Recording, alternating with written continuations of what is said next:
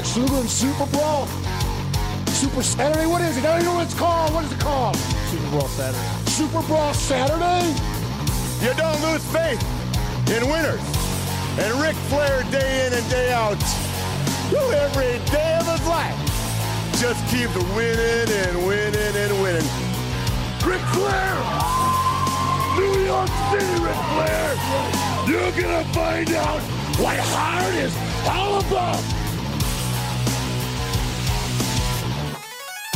I do exactly what I want to do. You say I'm insane. I say thank you very much. make make a make a, uh, a good good luchas lucha thing. I hate guns! Hit the deck! Yes! We love you, Scott Steiner! Today, woo, I've got the star and profile like never before. You guys talk about being students of the game. I am the game, JR.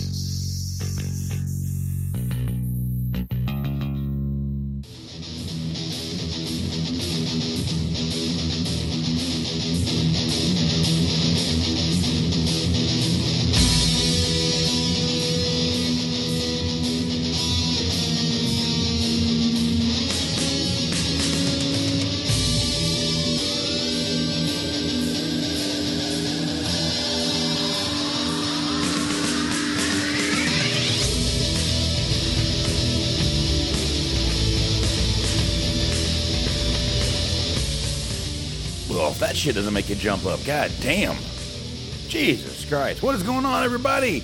It's Friday. Yes, thank God. Yeah. It is Friday. I am Boxman. This is Dirt Sheet Dudes. What is going on, everybody? Hope you're having a good Friday, ready for the weekend, ready for Mother's Day. Smark, did you get your mother something? And wish me a happy Mother's Day. I had a preemptive fuck you ready.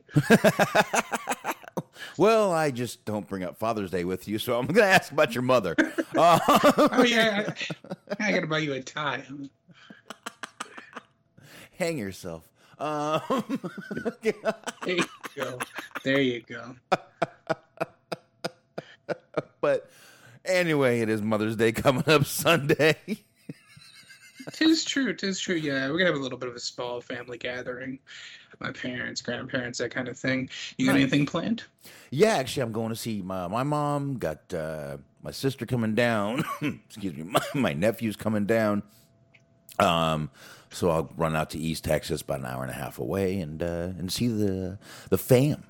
So be nice. Be nice. It's uh, kids want to swim. Parents got the pool ready to go. So uh, we should be good to go there. Let me lower this just a little bit. And Mixlr, there we go. That'll help out a little bit. But uh, yeah, man, I'm uh, I'm good. So uh, shout out to all the mothers out there for Mother's Day, and uh, don't neglect your mom, guys. Right. Don't do that. Don't do that at all. But uh, yeah, once again, we, uh, as usual, got a good deal. To, excuse me, I don't know what's wrong with me lately. Um, got a good deal to get into tonight, and um, we will be starting out with news tonight. Um, SmackDown was uh, not that it was bad, but I think it's best we start out with news tonight. Um, I think we actually I think maybe we should reserve Fridays for starting out with news. Actually, to be honest with you, since we only got one, Sounds kind of good. since we only got one show to go through, it just kind of makes sense to start with news and then. I'd rather rush through SmackDown than rush through news. Yeah, absolutely. So we'll reserve Fridays. Might start doing that on Wednesdays. Never know what's going on. Who knows? So, um, but anyway, on that note, I think we're gonna knock out plugs real quick, and uh, right after that, we will start talking some wrestling. But uh, before the Sm- uh, Smart, we um, we I learned something that has nothing to I mean it's got a little to do with wrestling like on a, on, on the back end but I messaged you yesterday You did, yes. About uh, Morris Day, Morris Day in the Time, Jungle Love from the uh, from the movie uh, Purple Rain. They were in the Purple Rain. They were also in Jay and Jay and Silent Bob's um, Strikes back. Thank you, sir. Morris Day, the lead singer of that, is Snoop's uncle. Apparently so. You learn something new every day, huh? Definitely, and then I mean, he even put out a post today saying, you know, about his, you know, Snoop's mom. I guess she's really not doing well right now. He said, you know, keep my nephew in your prayers. I, uh, I got to admit, I, I, I did not know that. I mean, I see we got Bobby in the chat here. I don't know if Bobby knew that even, but um, Morris Day put it out himself yesterday in a in a little. Yeah, I took a screenshot of it and sent it over to Smart there, but uh, he put it out himself. I did not know that they were related at all, but kind of kind of blew my mind a little bit. Smart. Yeah. I feel like Bobby does know this. I feel like Bobby's like a much cooler version of Mike Tenay, but when it comes to rap instead of wrestling. Yeah, I'm sure Bobby's like, you fuckers didn't know that shit. Jesus Christ. You learned that day one. Oh, come on, man. We knew that. I didn't know that. I am from, I've been in southern states a lot of my life, so what can I say? Uh, but um, I did want to, I don't know why, like I said, it's, it's got that little ear of uh, wrestling relation to it, so I thought I would bring it up. It was just a, whew, mind blown to me. That's, that's, that's what that was. So, all right.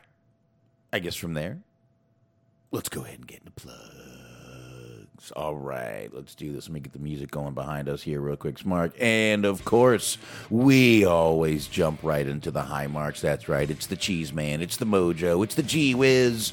Oh, it's the high marks. You guys want to check them out? Where?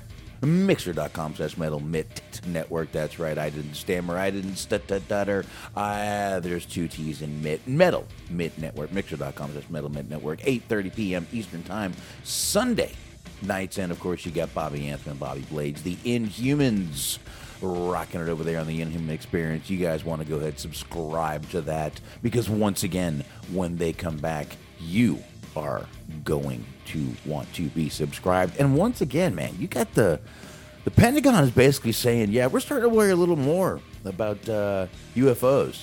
So, uh, hmm, hmm, a lot of things might be going on. So check out the Inhumans on the Inhuman Experience, all the usual podcast platforms. And the Everything Unscripted Wrestling podcast. Eric, Doug, Daniel, great guys over there. Once again, they let me host their uh, Settle It in the Ring. I had a great time. Um, I was honored to be able to do it. And they can be found on all usual podcast platforms and Blog Talk Radio. And Stephen Milan, you, sir, we thank you. Sharing the show. Letterboxboxd.com slash Stephen Milan. Double the L's in Milan when you type it. Definitely go over there. He's reviewing movies. Check him out. Show him some love. He could use it. Uh, and of course, you guys can always find us Spreaker, uh, Facebook, you know where, Dirt Sheet Dudes, Stitcher, iHeart, Anchor, YouTube, iHeart, uh, radio player, FM, tune in. Go ahead, Smart. I'm losing my. I'm rambling. There you go. yes. We're going to be the first podcast on ham radio. We're looking forward to that. It's going to be a lot of fun.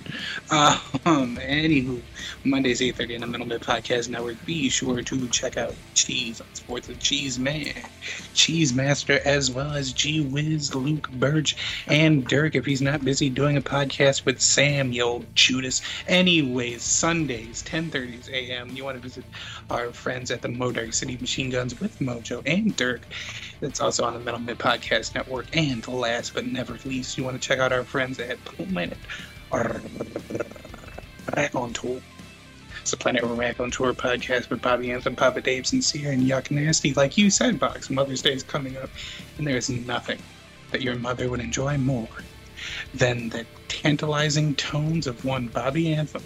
You can give her not one, but 16 different Bobby Anthem experiences by subscribing and downloading and listening to all of season one and being ready for season two. That's what you do when you subscribe, so do it. There you go. If you bring Bobby Anthem to your mother, bring a towel. Um, Mm-hmm. It's, well, it's like a fucking Gallagher concert. Yeah, that- you just gotta you gotta throw on the fucking tarps. People down there in the front with raincoats and ponchos on. Mhm. Oh shit! All right, let's drop this music. God damn it! Um, I mean, if we that was a 21 minute song. If we uh if we rolled through that, that would have been a that would have been the longest fucking plugs we've ever done. All right, That would be a gr- that would be actually pretty great if it was one episode wasn't strictly dedicated to plugs. It was two hours of plugs, and it's like, all right, well that was plugs. We gotta go. So let's do some more plugs to wrap things up. All right, here we go. uh, yeah, I'm not sure that would get over, but um. Who knows? Yeah, yeah, you never know. You never know. You never know. But uh, all right, I guess we can. Like I said, we are going to get into some news first, and you know, the one of the reasons I wanted to do this is I didn't want to get into SmackDown and then jump into AEW because there's a boy is there some controversy coming out of Blood and Guts. I, I'm glad you you mentioned that because I wanted to get in touch with you earlier and say that we should talk about that a little bit because I've seen that there's been a lot of people talking about it. Yeah, I definitely want to get into. I mean, there's more than one controversy. There's um a, a lot of. uh, First of all, uh, Darby did say his shoulder is fucked, but he's okay. Um, it looked like he was working a little gimmick there. I think he actually is just fine after that fall. My God, I can't believe he fucking did that. But well, um, more so than anything, he said that if he had until Wednesday to get it back together, then that's what he was going to have to do. So basically, one of those, ah, I fucking it hurts, but I got to be at work tomorrow. Yeah, yeah. ah, come on, we, we we've all been there, man. But um, the other one and the main kind of uh, what do I say here? The main complaint of Wednesday night, the AEW Blood and Guts, was what they did is now this was advertised. Everyone's saying, and there is proof of it, like it was a one match show. All right. So you were getting one match. The first hour of Dynamite was shown on a screen. Kind of like when Raw did Raw 1000. Hmm. Just to just to bring a comparison out there. I remember that that was from what was it? Barclay Center and they were also at um where were they? You know, I don't remember, but I, I think I do remember this show. This was where they had like the towards the end. It was like Elias came out and like everybody from DX basically just beat him up because that was what he got for being over. Yeah, yeah. So they were at Barclay Center for one half of the show. They were at a different location for another. That half got to watch the screen. Now, once again, once again, this show was advertised as a one match show, which that one match was f- fucking amazing. I went back, I watched it without my TV locking up every fucking 10 seconds. Wow. Was that a great match? I missed a lot, and I apologize that we didn't get to dig into that match like we should have on Wednesday. But like I said, people were bitching and complaining and moaning and pissing. So it seems like Tony Khan saw the social media bitching and went out and said, listen, y'all got 45 minutes. Come on out. If you want a refund, I'll give it to you. Okay. So I. Now, first of all, Mark, do, do you agree with what Tony did there? Yeah, I mean, I don't feel like I don't feel like he had to do it, but sort of a sign of good faith of like, all right, if you feel like we didn't deliver, you can get you your money back. But I mean, you know, we're not going to make a habit of this shit, so don't expect to just keep coming and be like, oh, this sucks. Like it is what it is. It's like any other, well, not maybe not any other business, but you know, you go to a restaurant, you don't like your meal, you get something else, so you get it comped, and then try them again. If it doesn't work out, you know, maybe it's on you. All right. Now, I'm going to add a little more context here. When the, uh, according to Dave Meltzer, and even more reports after you know a couple of days, because this this was yesterday. Um, when the show started, Tony Khan came out. He came before the audience that was in the arena and said, "Listen, uh, okay, here it. Okay, this is the situation. The first half of this show is taped. We're going to be playing it on the screens. However, your crowd noise is going to be the, the, the crowd noise in the match. So cheer and boo like you would. So basically, obviously, you see what they did there. They did show the match on the screen and they just took the crowd noise as it went. So technically, the crowd was still involved. Not bad. I it's actually a step above what Raw 1000 did. You still have the crowd there. So, um, Meltzer, this is from Meltzer, obviously. He added that Khan said to the crowd, if for some reason you didn't hear this and you're unhappy, you can get a refund. Again, he put that out there. Mm. He advertised it like that. And they did give five, five, five refunds. Five. Five whiny little AEW bitches got refunds. Don't mind. I hope you fucking five go have a little circle jerk and fucking jerk off with your fifty dollar fucking tickets. Ma. To be fair, I guess, it, if you pay full, you know, you pay full price for those tickets, and you don't know that the first hour is going to be pre-recorded, or you're going to watch a screen for the first hour, I'd be a little bit upset about that too. To be fair, But it was advertised as such. to the Like, local market, because I, had, I Yeah. if it was advertised, yeah, okay, well, then yeah, if you already know, or if they're putting it out there and you just don't do your research, that's kind of on you. No, like where you buy tickets and on their website, it was advertised as such. Oh yeah, then that's So- hundred ten percent on them for not, I'm- you know. I I almost wish Tony would have just came out, said that, and said it was advertised as such, and if you didn't see it, go fuck yourself. I I know that's not the progressive thing to do, uh, the right thing to do, but um, sometimes you just gotta you just gotta take the fucking hit, man. You know. So Yeah, but I, I mean, he's obviously very image conscious, and he's trying to act in good faith and be the sort of anti-Vince of, hey, we listen to our fans and we care about your experience, and we're going to try to do right by you if you feel like you've been wronged by us.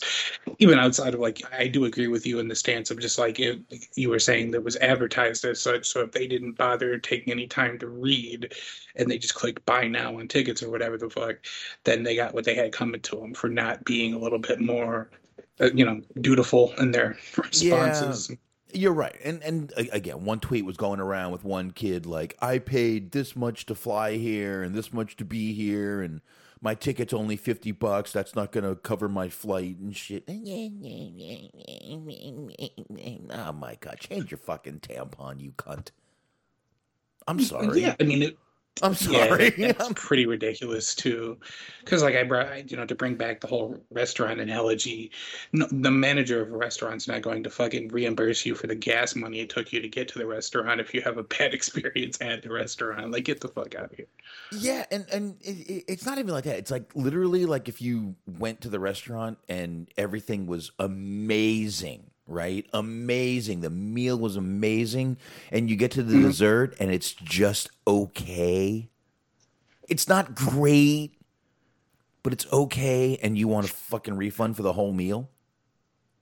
Come on, man, y'all. it- it- the the last hour of that show was basically dedicated to that whole fucking match. It was an incredible fucking match. I mean, my God. And speaking of that match being great, the second controversy of the nights, Mark. I'm actually glad, real quick, that you, you've kind of furthered this restaurant analogy Uh-huh. because you were saying you, know if the, if the if the main meal is great, you can't really be begging for a refund if the dessert isn't good. I now realize what this Cody Rhodes QT Marshall match is. It's like when you go to a restaurant, you order a soda and they don't have the fucking carbonation right. The syrup's a little bit low, so they give you like a, a Sprite and it just tastes very bitter, or like a flat Dr Pepper. Like that's exact. You you have found the perfect analogy for how I felt about the Cody Rhodes QT Marshall match. Ah, you know what? I'll go deeper. The Cody Rhodes QT Marshall match is actually when you go to McDonald's and the machine is broken completely and you can't get shit. And and and you walk out going, you know what? I didn't really fucking want that anyway. hmm So, anyway, this is making me hungry. Um, Kind of. Yeah. Now the second little bitch of the night, like I said, with uh, we were talking about the last little blood and guts match there, which was a really fucking great match. Uh, Botches and all was a good match, and people are complaining, Smark, that Chris Jericho is not hospitalized because he fell into a soft area instead of falling through actual diamond plating and possibly crippling himself. My God, how dare he want to keep wrestling and live and not be paralyzed? I can't understand what's wrong with him. Smark, can you give me an answer here?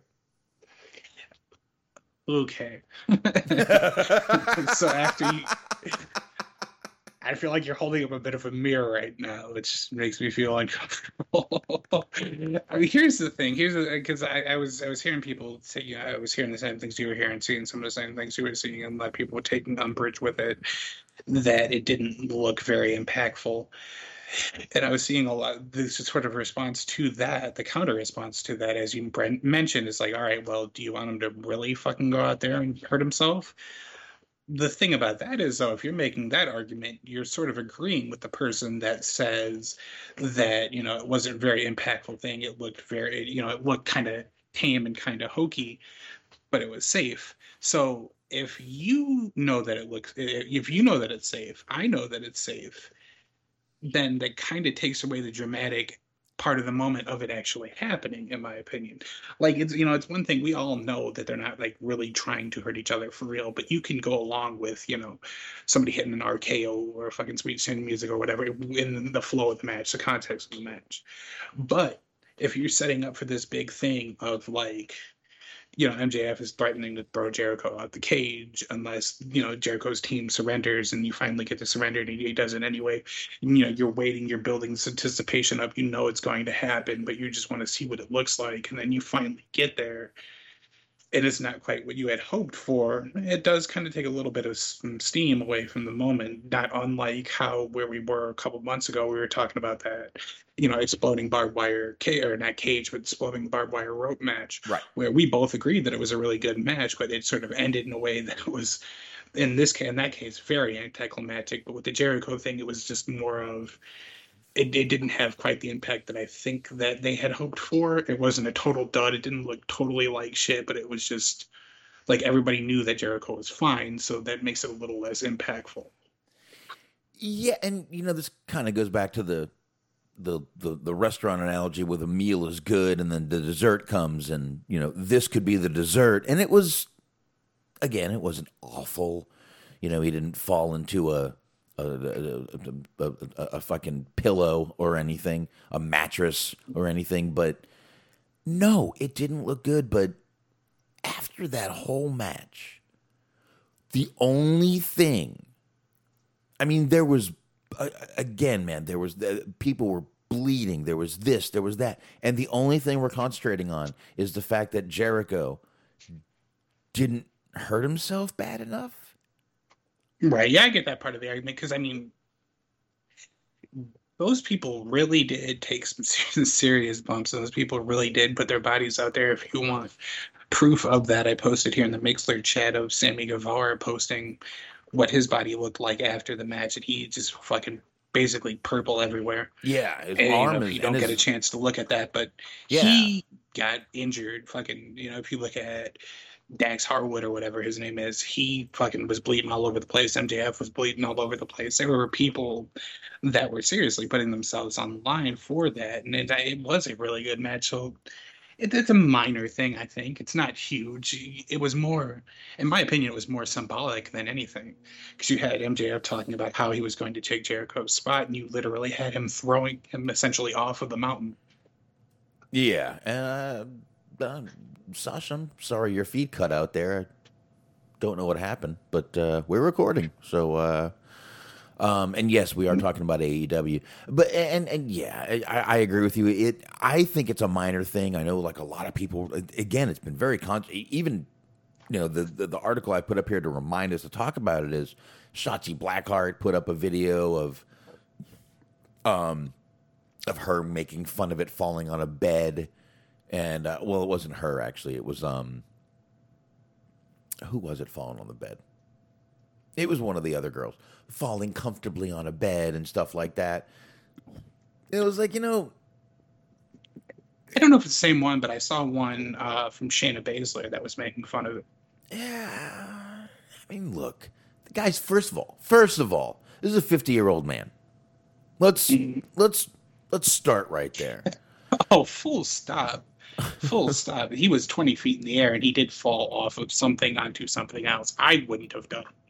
period. Just to get that out there. It's like, yeah, I, no, I wouldn't have gotten up on the top of the fucking cage in the first place. And let's face it, I know there's a lot of people that are like, fuck yeah, I would take that bump. And I know there's a lot of people out there that also going, I wouldn't do what he did either.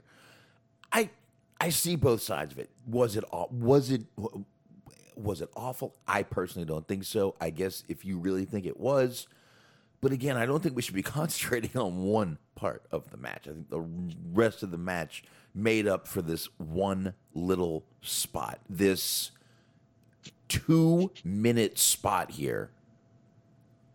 Out of, again, they dedicated the last hour to this match. So, you know, let's, uh, I don't know. I just don't think it's as, as big of a deal as everyone thinks it is. Yes, he fell into some. They looked like cardboard. There might have been a mattress under or a, a, a, a airbag or something underneath there. But mm-hmm. okay, whatever. I mean, this is nothing we haven't seen in WWE, where they've fallen on cardboard boxes, where they've fallen on you know literally like almost literally pillows underneath mattresses. They've fallen on that shit. It's nothing we haven't seen. And we've, I'm sure we've complained about it. And yeah, like I said, it didn't look great. But I think we need to take the good with the with the bad here. Now I know. So that quote that I was looking for, by the way, ah. was uh, the, from Shane was um, we don't actually want a village to be burned down by a dragon in Game of Thrones. If they did that, that would be really bad. But if the special effects would have been garbage, it would have sucked also, and everyone would have said so. Okay, Game of Thrones is a television show that's produced, taped, and can have CGI in it. This is a mm-hmm. live television show. I'm sorry. There's a there's a difference right there, in my opinion.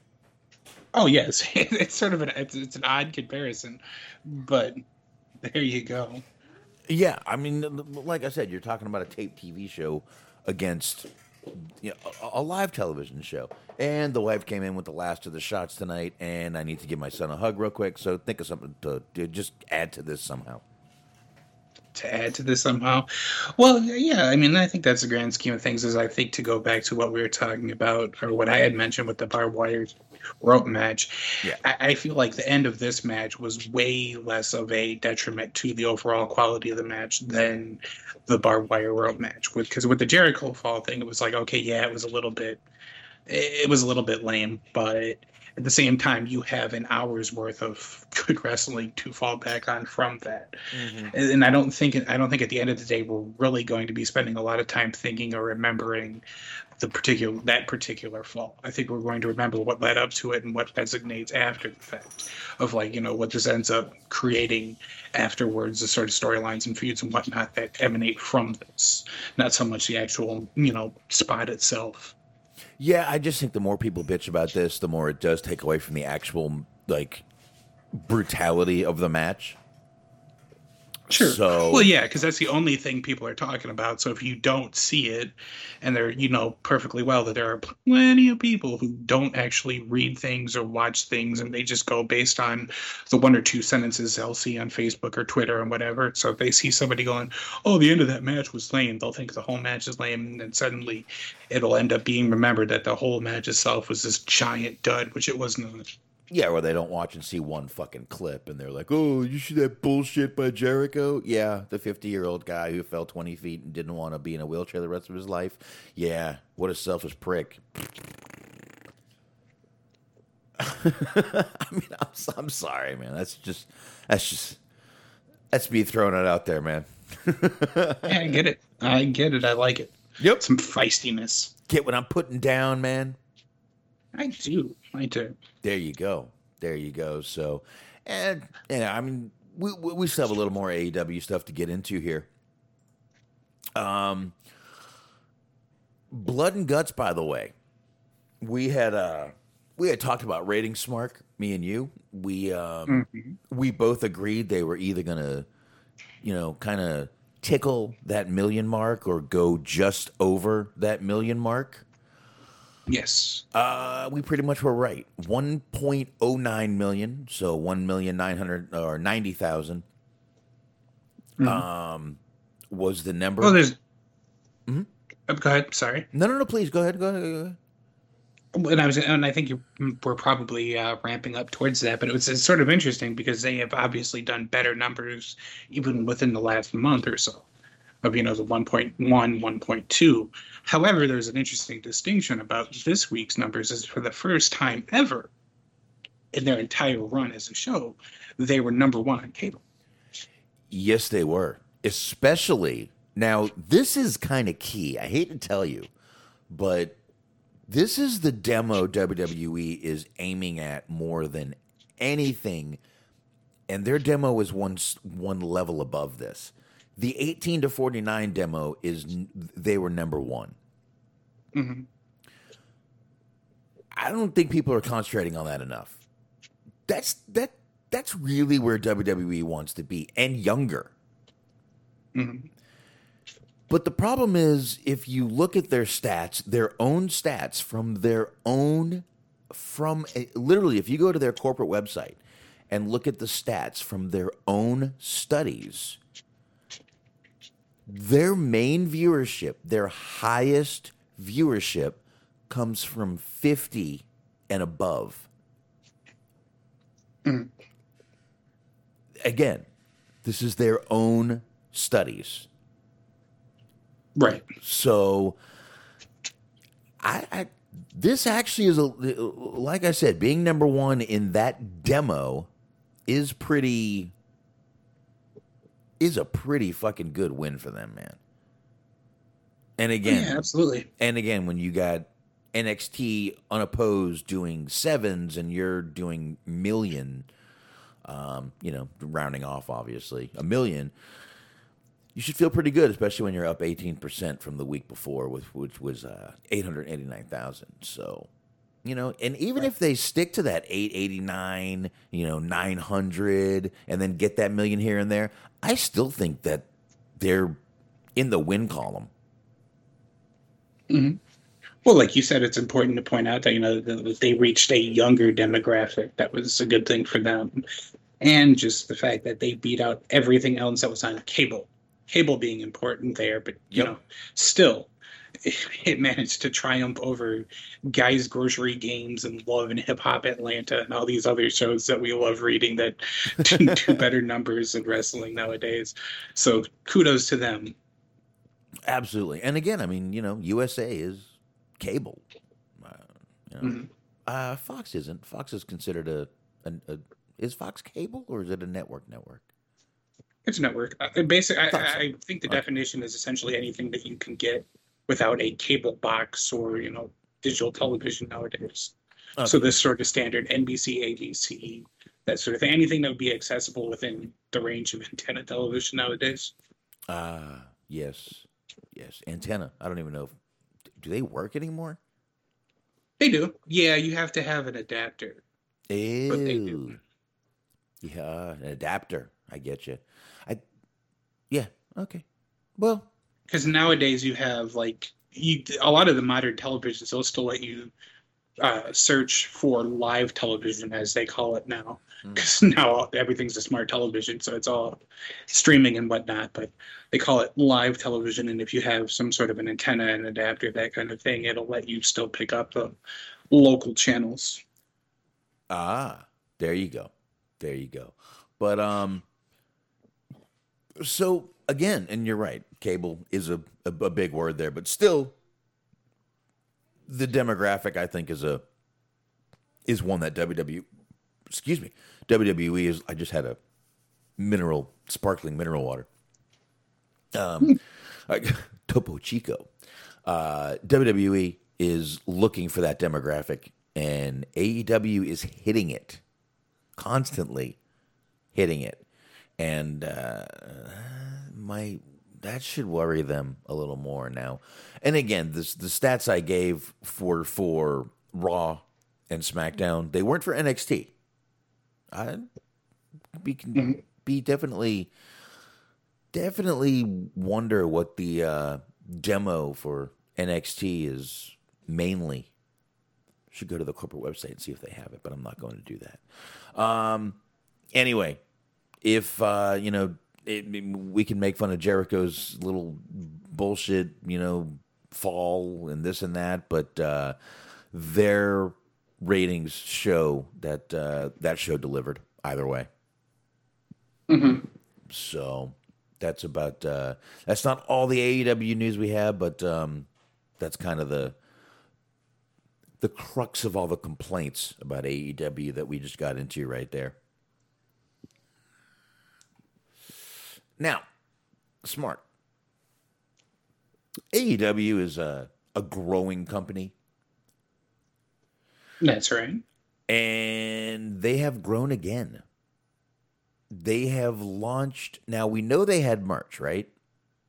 hmm They have now launched global merchandise with multiple worldwide distribution warehouses.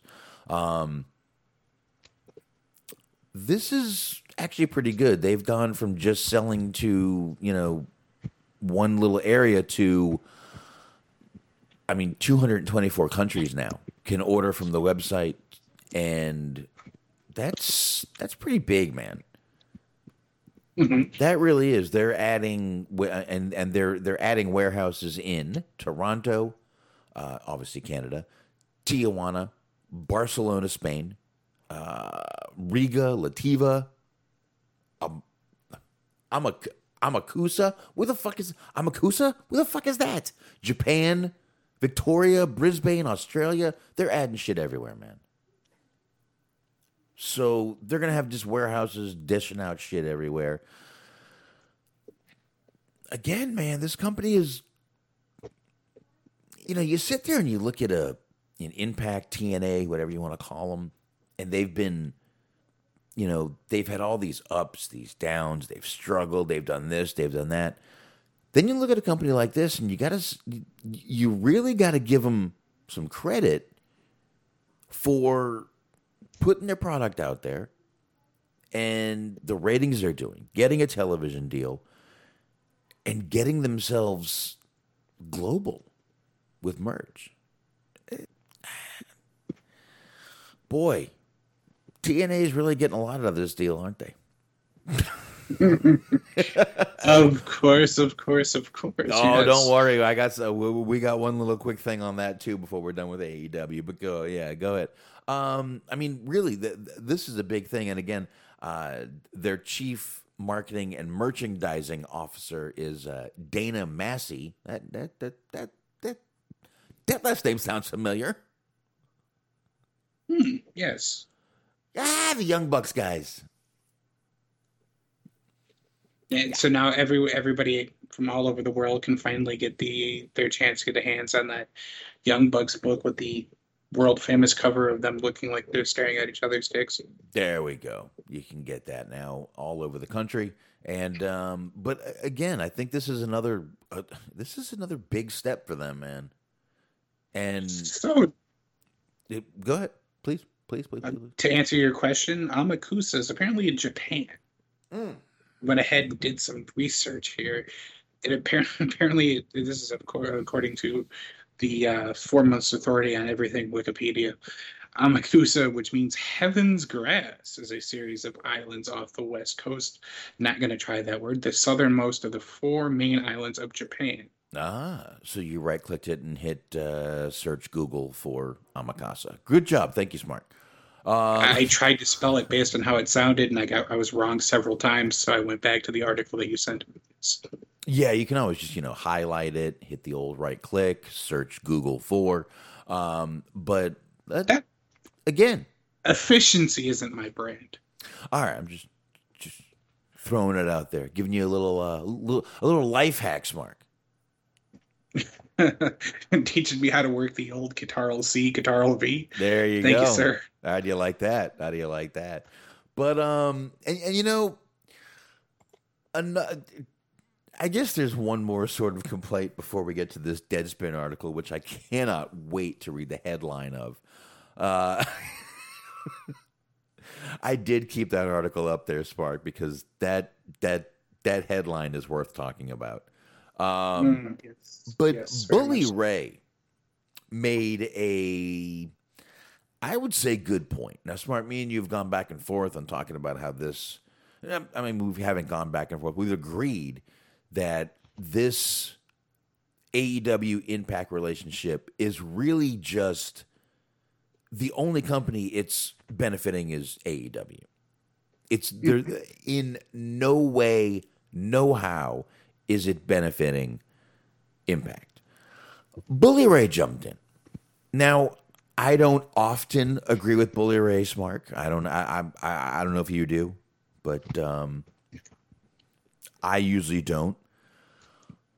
But on this matter, I gotta say it. Uh, I didn't think about it this way, but he's right. Now, when Kenny Omega came out there with, um, when him and Orange Cassidy were out there, and he had um, Nakazawa with him, and they were doing that little, you know, kind of back and forth. Who are you? Blah blah blah.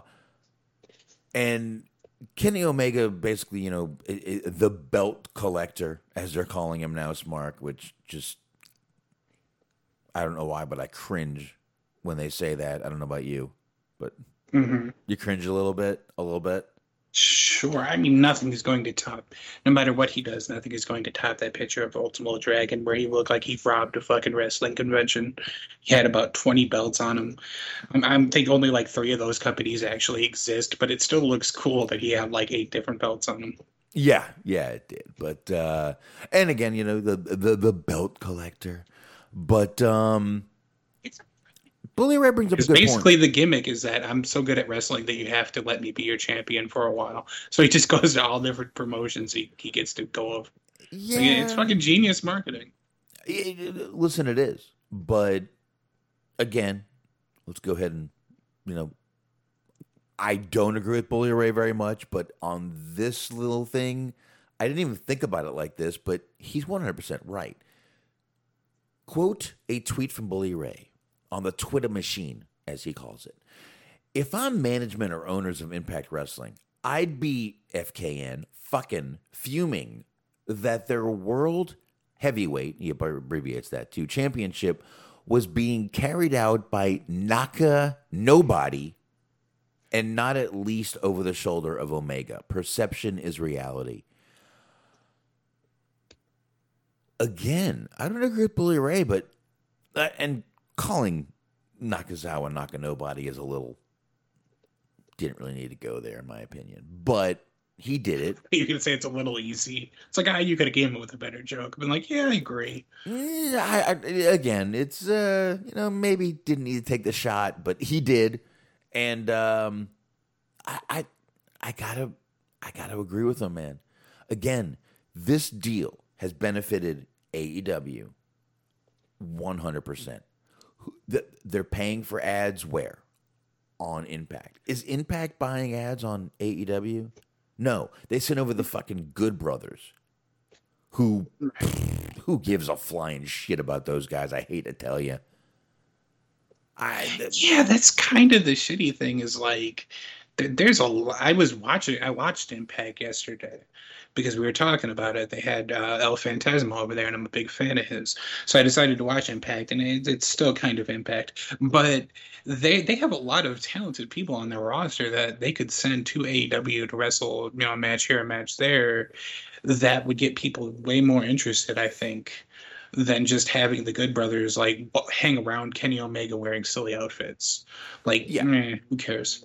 Yeah, no, no, no. I, I, I just want to put one thing clear. I don't want to see an invasion angle. I don't want that. We've seen it. How many times have we seen it? Right. Well, I don't want to see an invasion angle. But what I would like to see is a little bit of a talent trade between the guys. And so far, the only guys we've got is once again the Good Brothers, who really have just they they've just kind of fallen to the background. They're just Kenny Omega's bitches at this point. and who cares? I uh, again, no one really gives a shit about those two guys. Really, they're not like you know, oh wow, holy shit.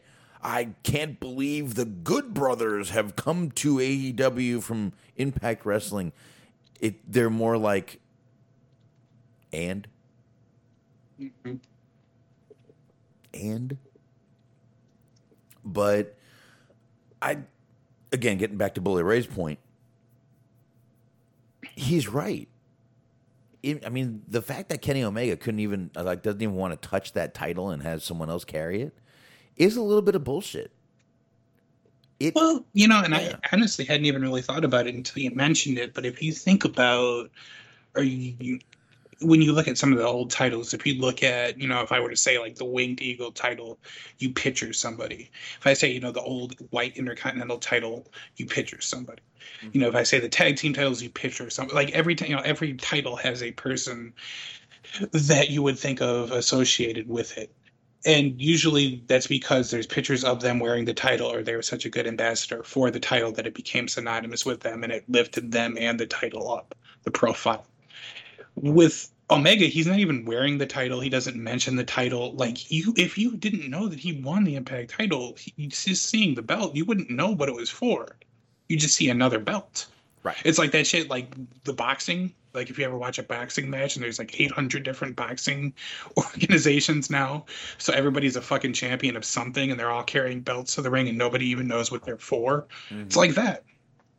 Yeah, and there you go. Weebs, I like that. Carl Blanderson. Holy shit, does that name fit? Or, uh, my God. Perfect. Thank you, Weebs. Um, yeah, I, and again, man, uh, when now you're like, oh, who's got the Impact title? Oh, that guy from AEW. Mm-hmm. Uh, man, I'm uh, once again we've and you know it's funny because uh, what was it either either Wednesday or the week before we were talking about you know if if I was impact I'd be like really what are, are we gaining anything here? If I was the owner or manager I'd be like it, um, um, do what are we gaining from this? Our viewership isn't up. We're not we're, we're not booming in the ratings. They're not even mentioning our company. He I mean, there's so many reasons to just stop this and tell Tony Khan, hey, I don't give a fuck what you're paying us for fucking airtime. Why don't you talk about us a little bit? Right. And Christopher K brings up, it's actually that's a good point too. Is the Good Brothers gimmick only really works in Japan, in New Japan, and like yeah, it's sort of the, the whole point of the gimmick was that you had these you know Westerners coming in, these guy gaijins as it were, um, that were fucking bringing the Americanized version of wrestling, and it was fucking with the honor and the tradition of Japanese wrestling. They were doing this, you know, the sports entertainment stuff in what was supposed to be a more serious, more sports oriented, you know, product. Right. Yeah, you're right. And and and, and plus the, the the Bullet Club was fucking rocking back then. And they, you know, once they got in it, it, it was a big deal. But someone coming from Impact that gets, you know, a hundred thousand views, 150 is just a fucking wet fart, dude. Mm. It's nothing. And you know, if if they're not going to sit there and mention your company, but do they go out there and mention Impact? Why? Why wouldn't I've heard of that? Uh, I mean, they're on the shows, but yeah, if you're on the shows and you're not promoting the shows, the only people that know that you're on the shows are the people that are already watching the shows. Yeah, why wouldn't Impact be buying spots on AEW if this was a, you know, a partnership? And I swear to God, for what it's worth, I, I was again talking to you about how I decided to watch Impact because a wrestler I liked was on there. I found this out because of the New Japan Twitter account.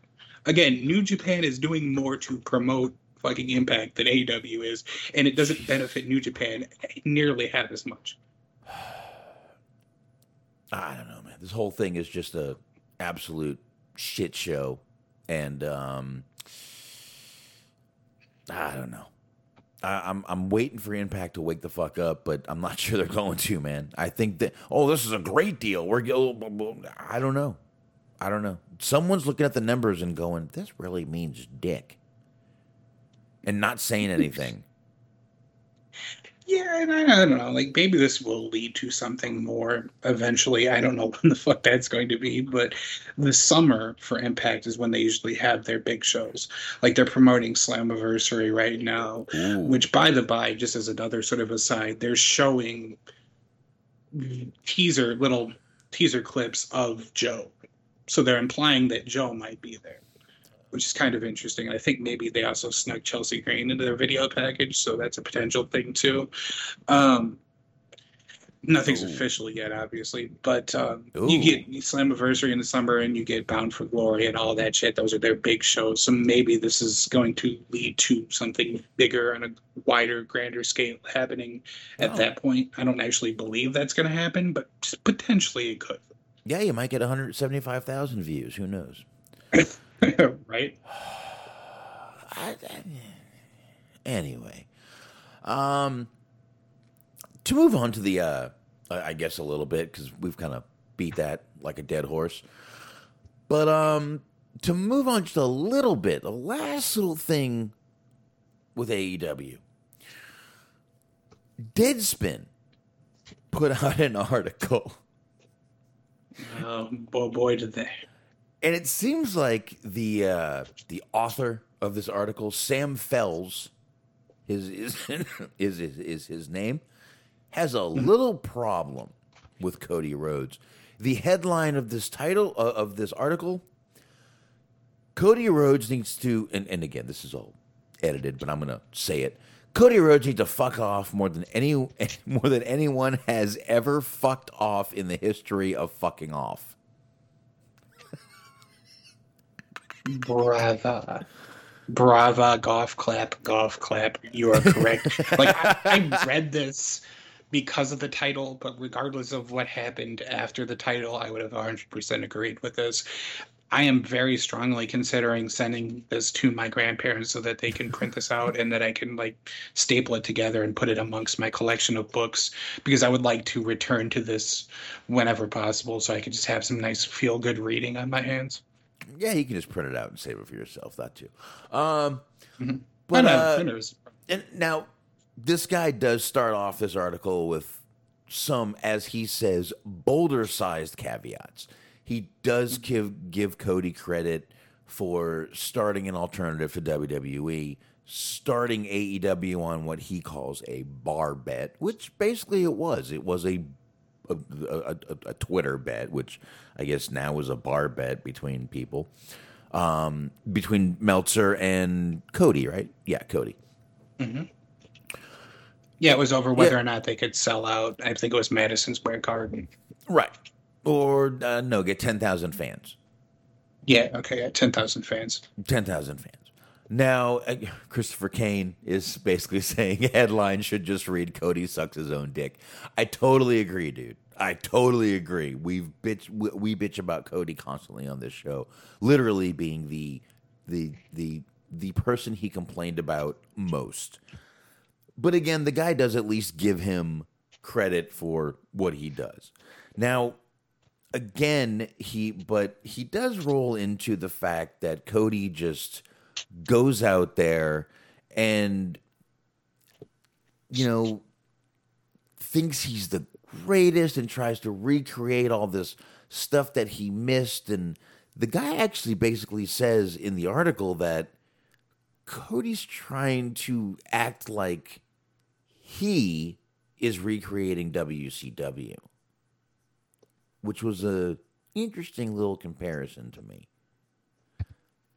It, it basically what he says is here here in the ring, Cody's quest to recreate everything he missed about WCW or right the wrongs done to his father lost their charm long ago.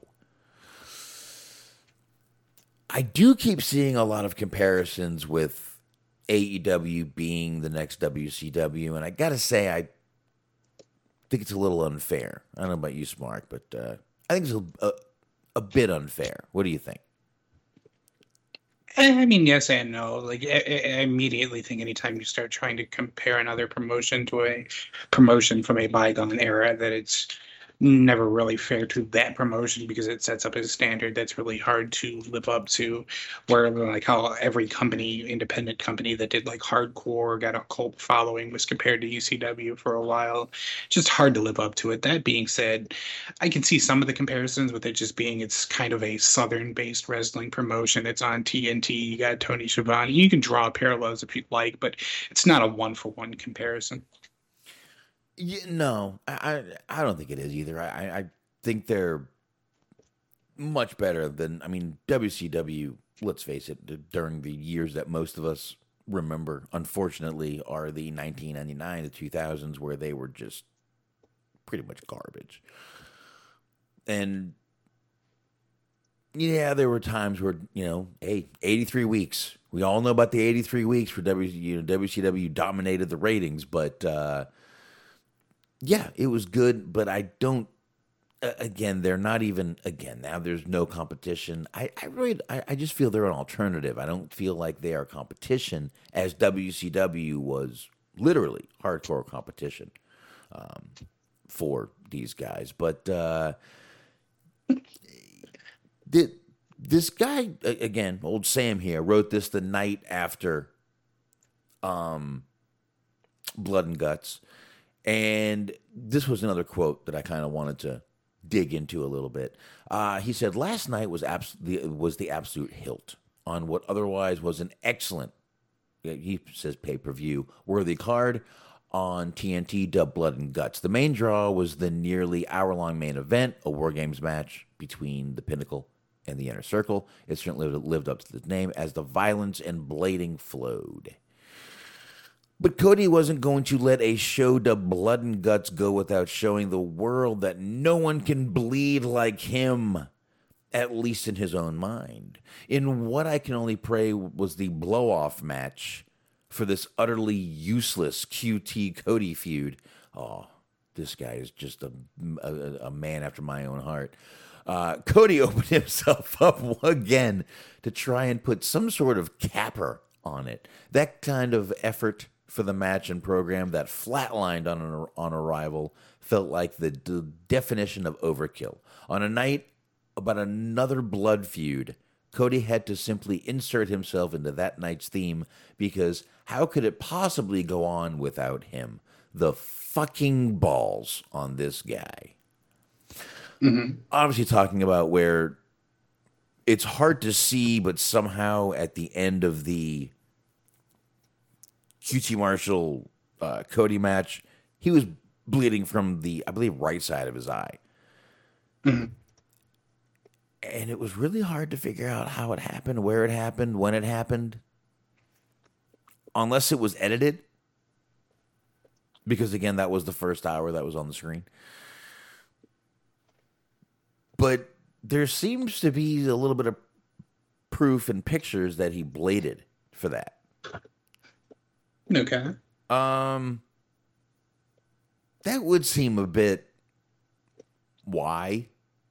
And by the way, I agree with the uh, the, uh, the the term utterly useless QT Cody feud.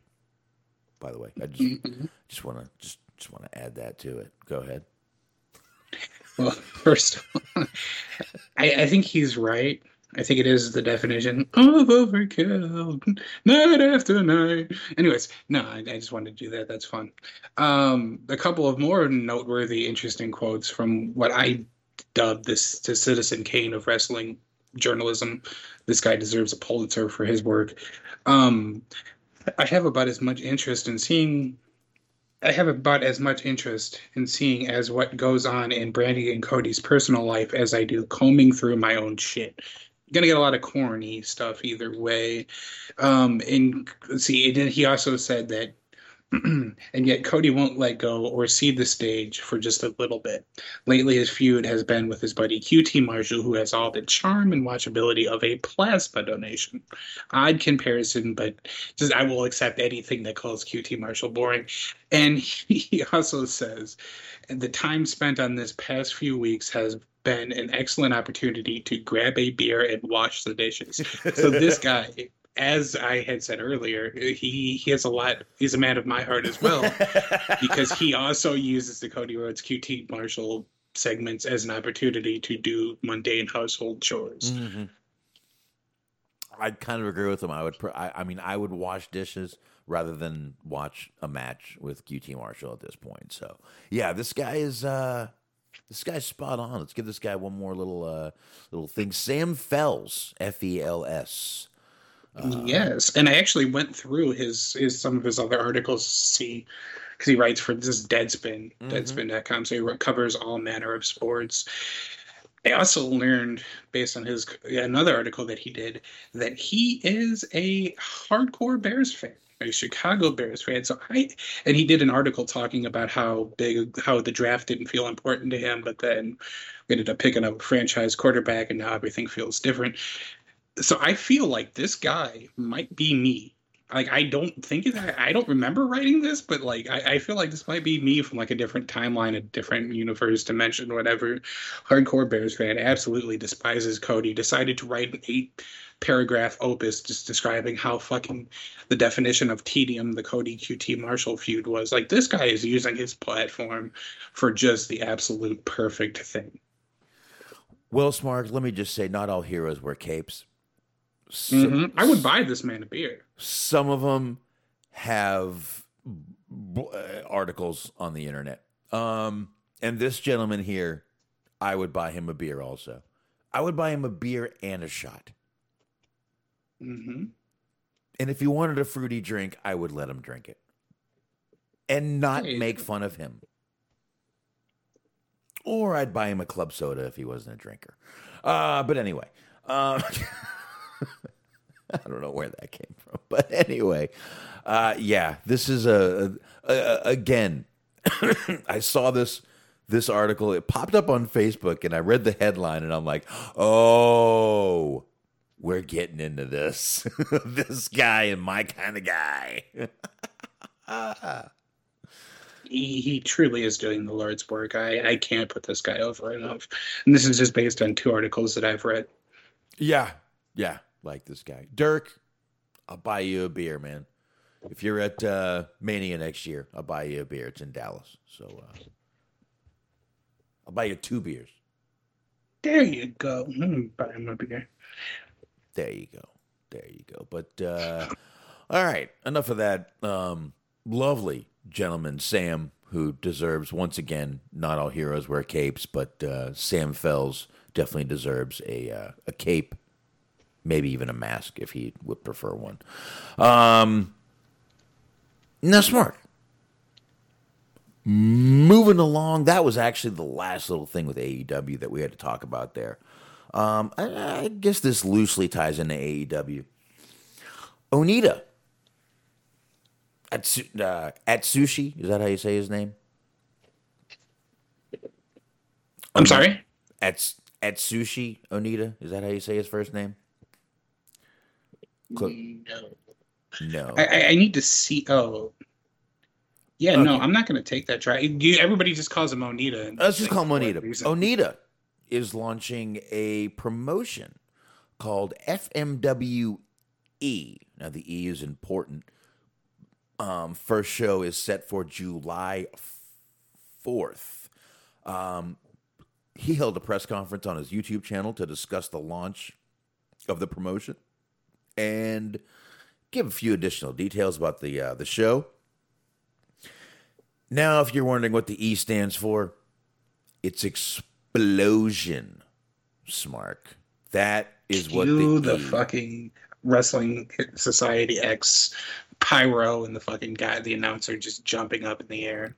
Absolutely. Now he said he's starting this company. He said he was uh, kind of uh, ex- uh, inspired to start this show with the ending of the Jon Moxley and Kenny Omega. We all know how. I mean, we talked about it earlier. How that ended a little unfizzled, a little anticlimactic. So basically, he says that that is why he's going to start this promotion to um, keep it going. He told, once again, his exact words Onita told Yahoo Japan that the E in FMWWE E stands for explosion. Onita added that there is a demand to see that style of match in the United States, and he hopes to deliver that. So, could be cool. Could be cool. It's a Frontier Martial Arts Wrestling Explosions, I believe is what he's calling it. Wrestling Explosion. Which that was, I mean, the first half of that acronym was uh, what FMW stood for back in the day. So, Mm-hmm. sort of a continuation of that too, I suppose. Yeah, I'm assuming he's got some back from uh, FMW. Give him a little uh, little investment in this thing and seeing what he can do with it. But um, pretty cool, right there, that he's starting his own thing. So we are going to see more of the exploding barbed wire death matches coming up. Enjoy while you can. What I say. Uh, Smart, since we're on some uh, Japan type stuff. Why don't you uh why don't you bring up the one you sent me here about uh, Yokohama Stadium, sir?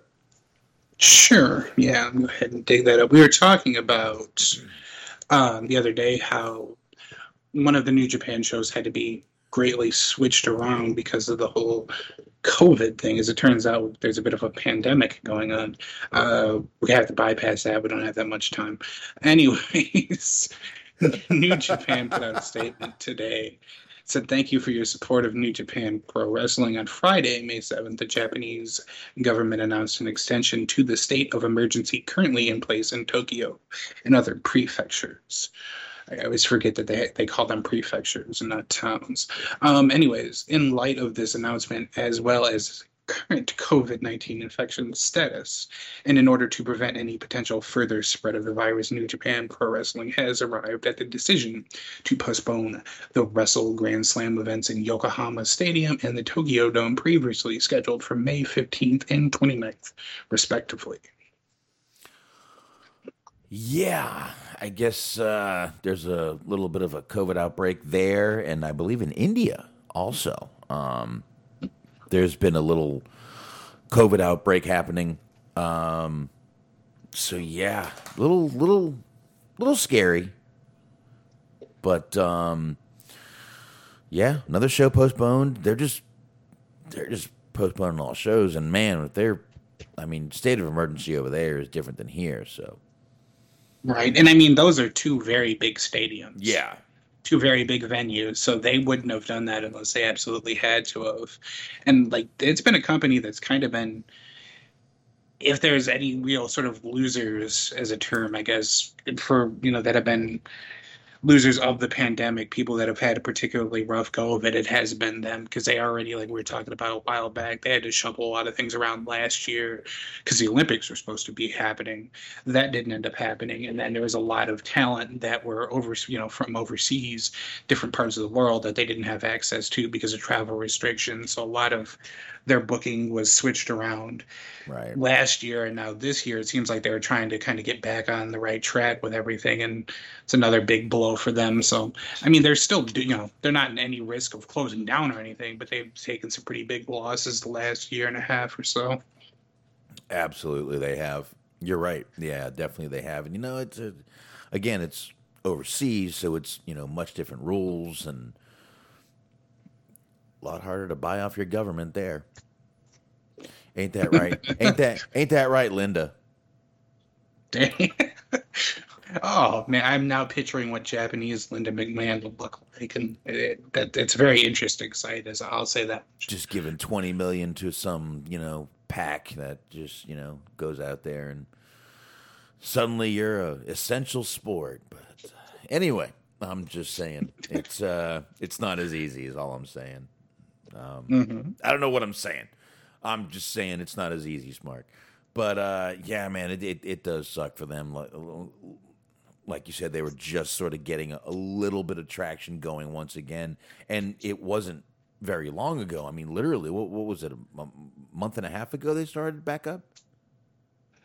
Um, well, I mean, they they've been running shows for a while now, but they they they were kind of increasing, you know, the amount of people that they were allowing to have in. So they Right. were they were moving towards being a return to normalcy, and kind of took a big blow with that.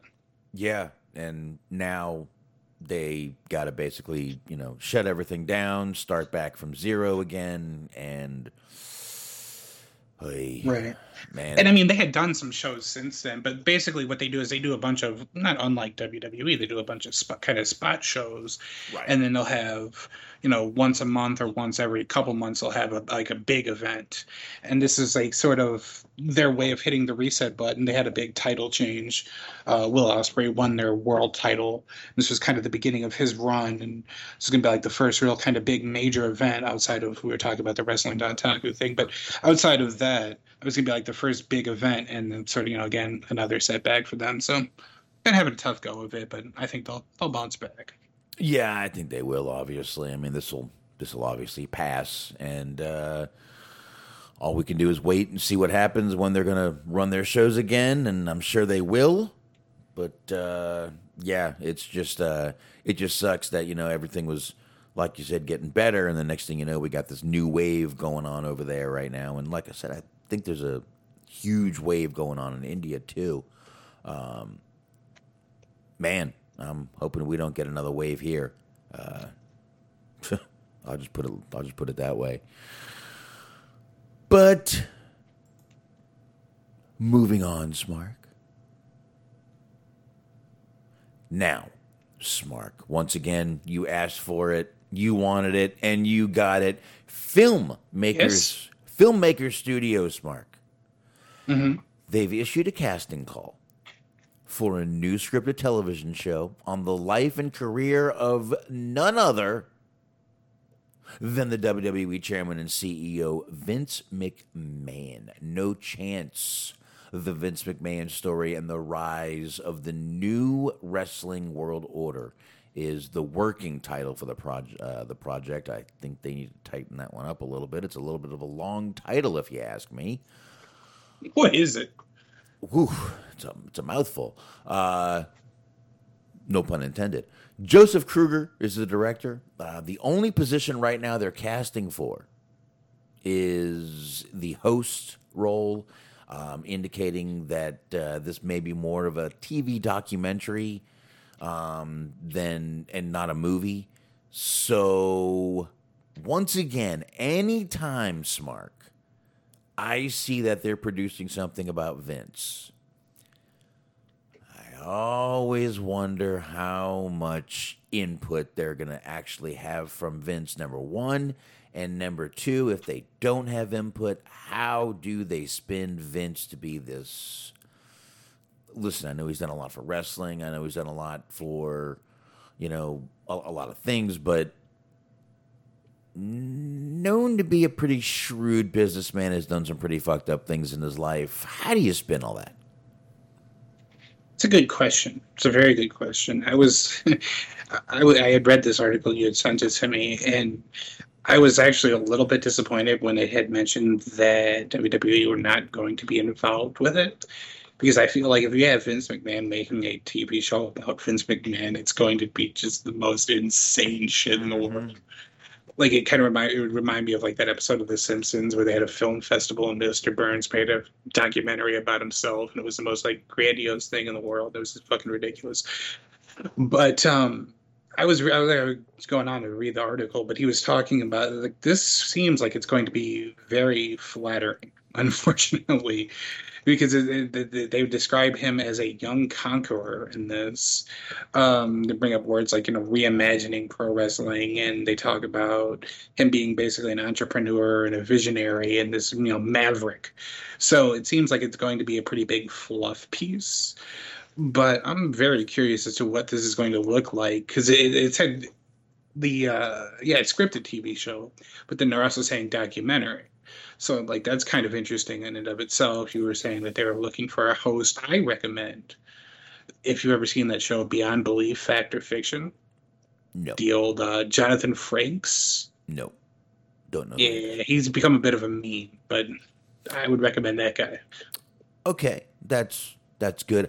I am going to let's see since it, like you said that they do say in the article it should be noted that this does not appear to be affiliated with WWE it is May 7th it is 10 what does it say here? 10:34 p.m. Eastern time or uh, Central time. This show does not ever air Probably not. This show definitely won't last beyond a season if it does. this show will not air I, I can't Nope. imagine. Like, who is this for? it won't air. It doesn't say any of that. It's really vague. This show doesn't air. Vince will squash this like a bug. Like a grape. Like grape. Not going to air. Probably. Not going to air. Again, I marked the date, the time. I said it, and we'll see. Damn it, damn it, Sasha Baron Corbin. I corrected myself right after I said Eastern time. Okay. you son of a bitch. God damn it. What are you listening on? A fucking, a, a- a fucking Tandy computer? You want to pull. Like, not, not even e machines or whatever. Like, you just went straight to Tandy. He's just fucking sitting there pounding at the typewriter. He's dressed in a suit. He's got a secretary. that was, I got to admit, that was my first computer. So uh, that's what made me think of it.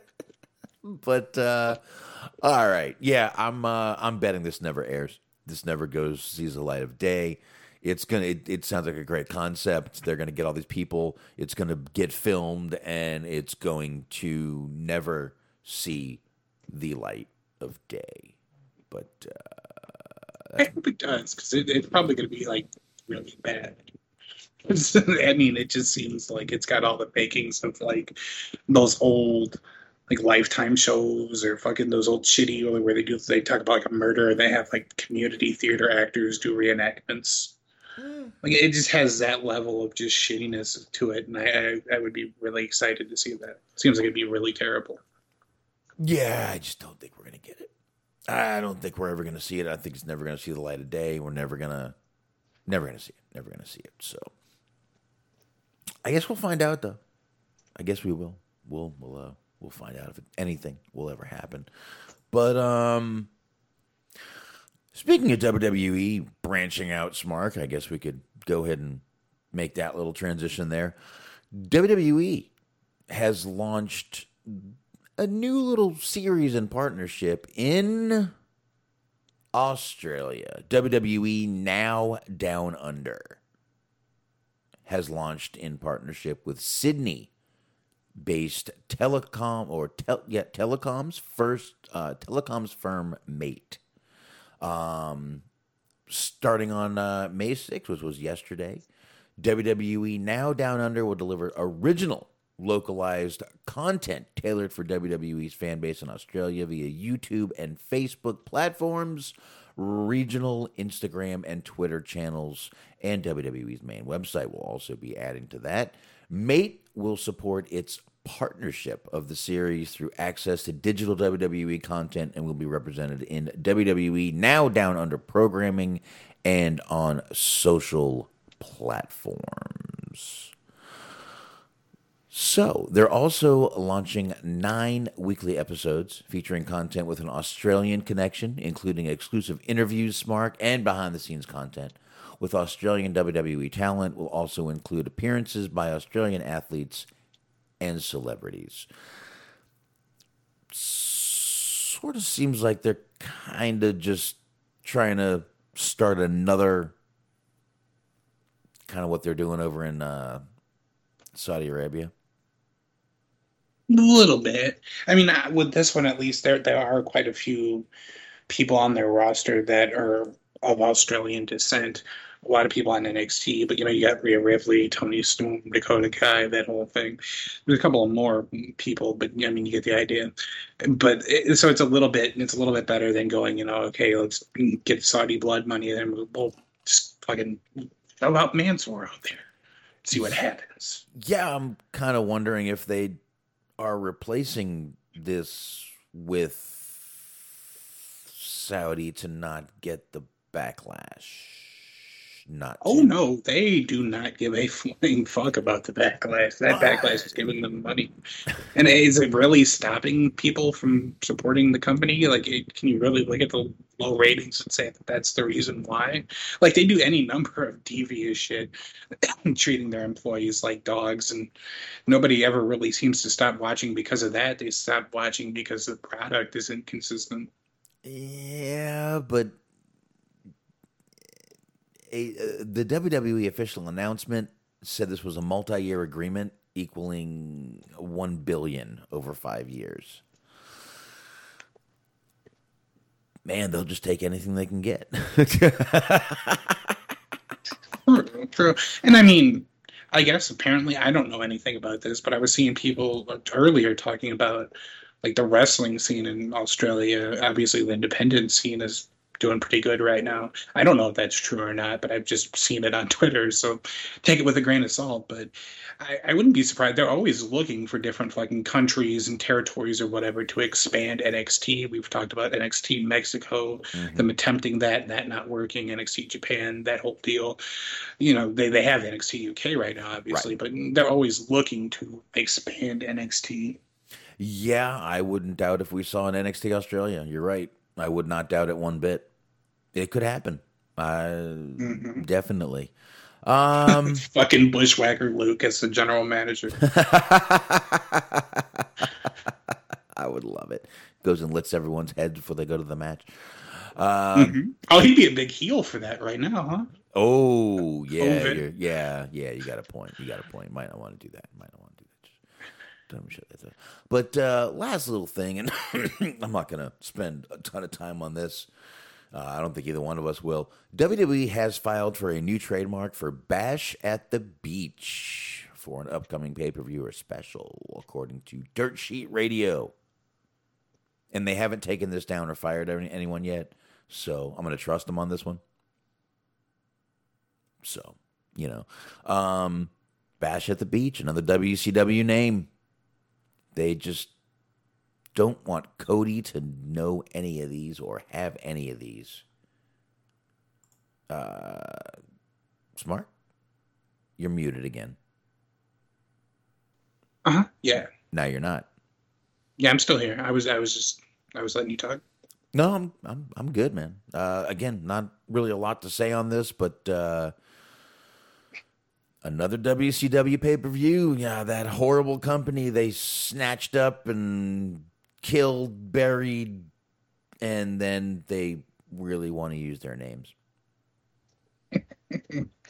Yeah, I guess I might have spoken too soon when I said the days of counter programming seem to be over with them. Hmm. Apparently, that's not quite the case. I mean, they do, but I mean, they just they, they love, as evidenced by SmackDown tonight, they love nostalgia baiting, for the lack of a better term. They love history. They love any sort of name that sort of resonates in the minds of the older fans and have been, you know, brought up and talked about. And the younger fans don't necessarily know what it is, but they hear people talking about it. So there's some sort of expectation of quality with it. They, they love that kind of stuff. Yeah, and I mean, let's be honest, nostalgia's selling right now. Sure. I mean, the mullet, Always. I mean, Jesus Christ, the mullet's back, dude. Thanks in large part to Brian Pillman Jr. and John Morrison. Fucking love them, love them both, man. But uh, yeah, the mullet is back, um, and uh, I really think that's all the news we've got. Um, how about we take a pee break? We come back, we do SmackDown, we wrap this motherfucker up. It's good. All right.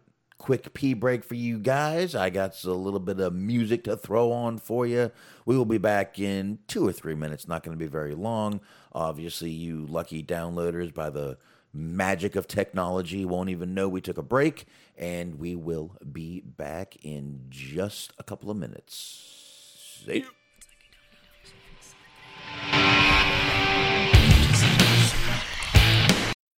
Oh, thank you guys so much. I really, really, really had to do that. Uh, that had to be done. All right, now we can go ahead. Once again, we're just going to talk a little bit of SmackDown. Uh, the SmackDown throwbacks, Mark. Not just SmackDown, the throwback SmackDown. Yeah, that's right. They even fisted us. That. Easy, pal. If ever there was a note to come back on, huh? They did, but they did. They they well, they sort of brought back the fist. Right. I wasn't necessarily. I, don't dig the 3D graphics thing, just in general. Right. But hey, it, it it works with the sort of motif that they were, you know, doing throughout the night. Yeah, and really, it was just it it it really turned out to just be old font night. the worst major, uh, the first, worst fucking AAA baseball promotion ever. it's font night here at the stadium. And- and honestly, dude, it was really old font night. I, that's the only thing I can. That might be that, that might be the, the show title right there. Old font Old night. font night. that that that's what it was.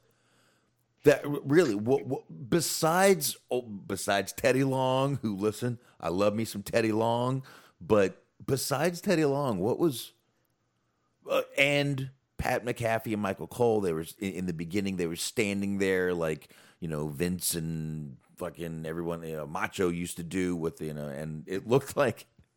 Did McAfee actually have on Vince's old jacket? It looked like he might have. He may have. Uh, Cole had on the old fucking denim suit. Yes, Had the denim button up and the denim jeans and whatnot. He had- the old, you know, as he used to back in the day. He had his old Attitude Era era uh, gear on, the old jean shirt. hmm Um, yeah, I mean, look, the, the, the, there were some really cool things, but I mean, otherwise, the only thing we saw throughout the night was the old WWF font Yes. and Now, logo. I, I don't know if you saw it either, but I was a couple minutes late getting into watching. Does anybody know the, the theme song choice that they decided to do? Because I, I thought they would. It seemed like they were going to do the one that they used in 2006 or so, which seemed like a mistake because there was so many other better SmackDown themes. There was, uh, you know, the Beautiful People by Marilyn Manson. That was a good one. I understand they probably don't want to pay for to license that. But even the one that they originally used, where it was just a person screaming random gibberish, seemingly, I liked that one too. Yeah. That- I actually, shit, yeah. I actually missed that one, but uh, Marilyn Manson just yesterday had more things come out about him, so probably not a good idea to use that one. Yeah, he's not exactly killing it in the press these days. Uh, well, he's killing it, just not in the way he wants to be killing it. Um, but yeah, yeah. Again, there, there, there was some really good stuff that I really, really thought was cool just to see. But otherwise, to me, it was it was old. It was throwback font night. throwback First font 20 night. fans, get That's a better. dictionary and Comic Sans. There you go. Throwback fun. Throwback font night. I like that one better. Throwback font night. Um, of course, we had Reign start off the show. They showed him beating Daniel Bryan, um, uh, which again was the stipulation. Daniel Bryan's gone from SmackDown, just SmackDown. We'll see what happens with Daniel Bryan. He's got a. Everyone's saying he's more than likely going to sign, like you said Wednesday night, Smark. Um, but I got to tell you, the one thing Daniel Bryan did very well before he left, in my opinion, Smart, and I'll, I'll get your opinion on it. He really built up Cesaro very, very well before he before he left. I would definitely agree with that. I and I mean, I, think you're 100 percent right, but this just becomes a matter of the same thing of like the questions we were asking when Heyman left. Is this shit going to hold? Right. Because Heyman had when in his Heyman on Raw, not Heyman on SmackDown, of course. But when Heyman was on Raw, he was in charge of creative, allegedly. but he tried to, you know, get over Angel Garza. He tried to get over Andrade. He tried to get over all these people who, uh, pretty much as soon as he was not in control anymore, were immediately tossed to the wayside. So we'll see. We'll see. How can you say Angel Garza has been tossed to the wayside when he has when he's getting a rose shoved up his ass? I mean, is really? was- this is true. I mean, how can you make that statement, Smart? Well, that's that's a good point. He and he, of course, did have that match with Drew Gulak, which you're mentioning. When, boy, did he make the right choice to re-sign that contract in the summer, huh? Just fucking rocket strapped to the guy. There you go. There's that rocket. Um, now I did. Now I gotta say, uh, w- once again, I, but but I was hopefully the Daniel Bryan rub, excuse me, for Cesaro will last a little a little bit. we'll see. Um, again, Roman's down there with Heyman and Jay. Heyman gives us a little eulogy for Daniel Bryan's career, and he did the 10 bell salute himself. Ding, ding, ding. I, I thought that was fucking great. Yeah, it was. It really was. It was. It was really, really, really fucking good. So I uh, I enjoyed that. Um, now I do gotta say though, they're going a little overboard smart with the piped in chance. yeah, a little bit. With the you suck for Roman, every uh, just a little overboard, a little bit overboard in my opinion. Uh, but we did get Jimmy Uso back as the replacement for Daniel Bryan, as he said. Um, Cesaro came out after that, after like literally right after Jimmy came out, and you know just gave a bunch of hugs. Cesaro came out. Rollins jumped Cesaro from behind down the ramp, and once again, like I said, Teddy Long comes out and says, "Cesaro, you beat Rollins tonight. You get a championship match at WrestleMania Backlash. Holla, holla, holla." hmm Did not give him a match with the Undertaker. He fought back his instinct. Well, he tried to give someone a match with, uh, tried to give Sammy a match with with Undertaker, but Sammy reminded him that Undertaker retired. Yeah. He uh, teamed him with King Booker at one point as well. Yeah, and it ended up being King. An easy mistake to make. They're similar in more ways than you would think. And no, I will not name one. I think it's pretty obvious. I'm just gonna keep going.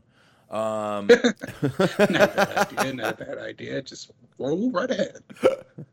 now we did an Icopro commercial here, Smart. and I like the thing they were doing with you know this the the promotion the the little thing they were doing. Uh, That was uh that's Lord Alfred Hayes' voice, right?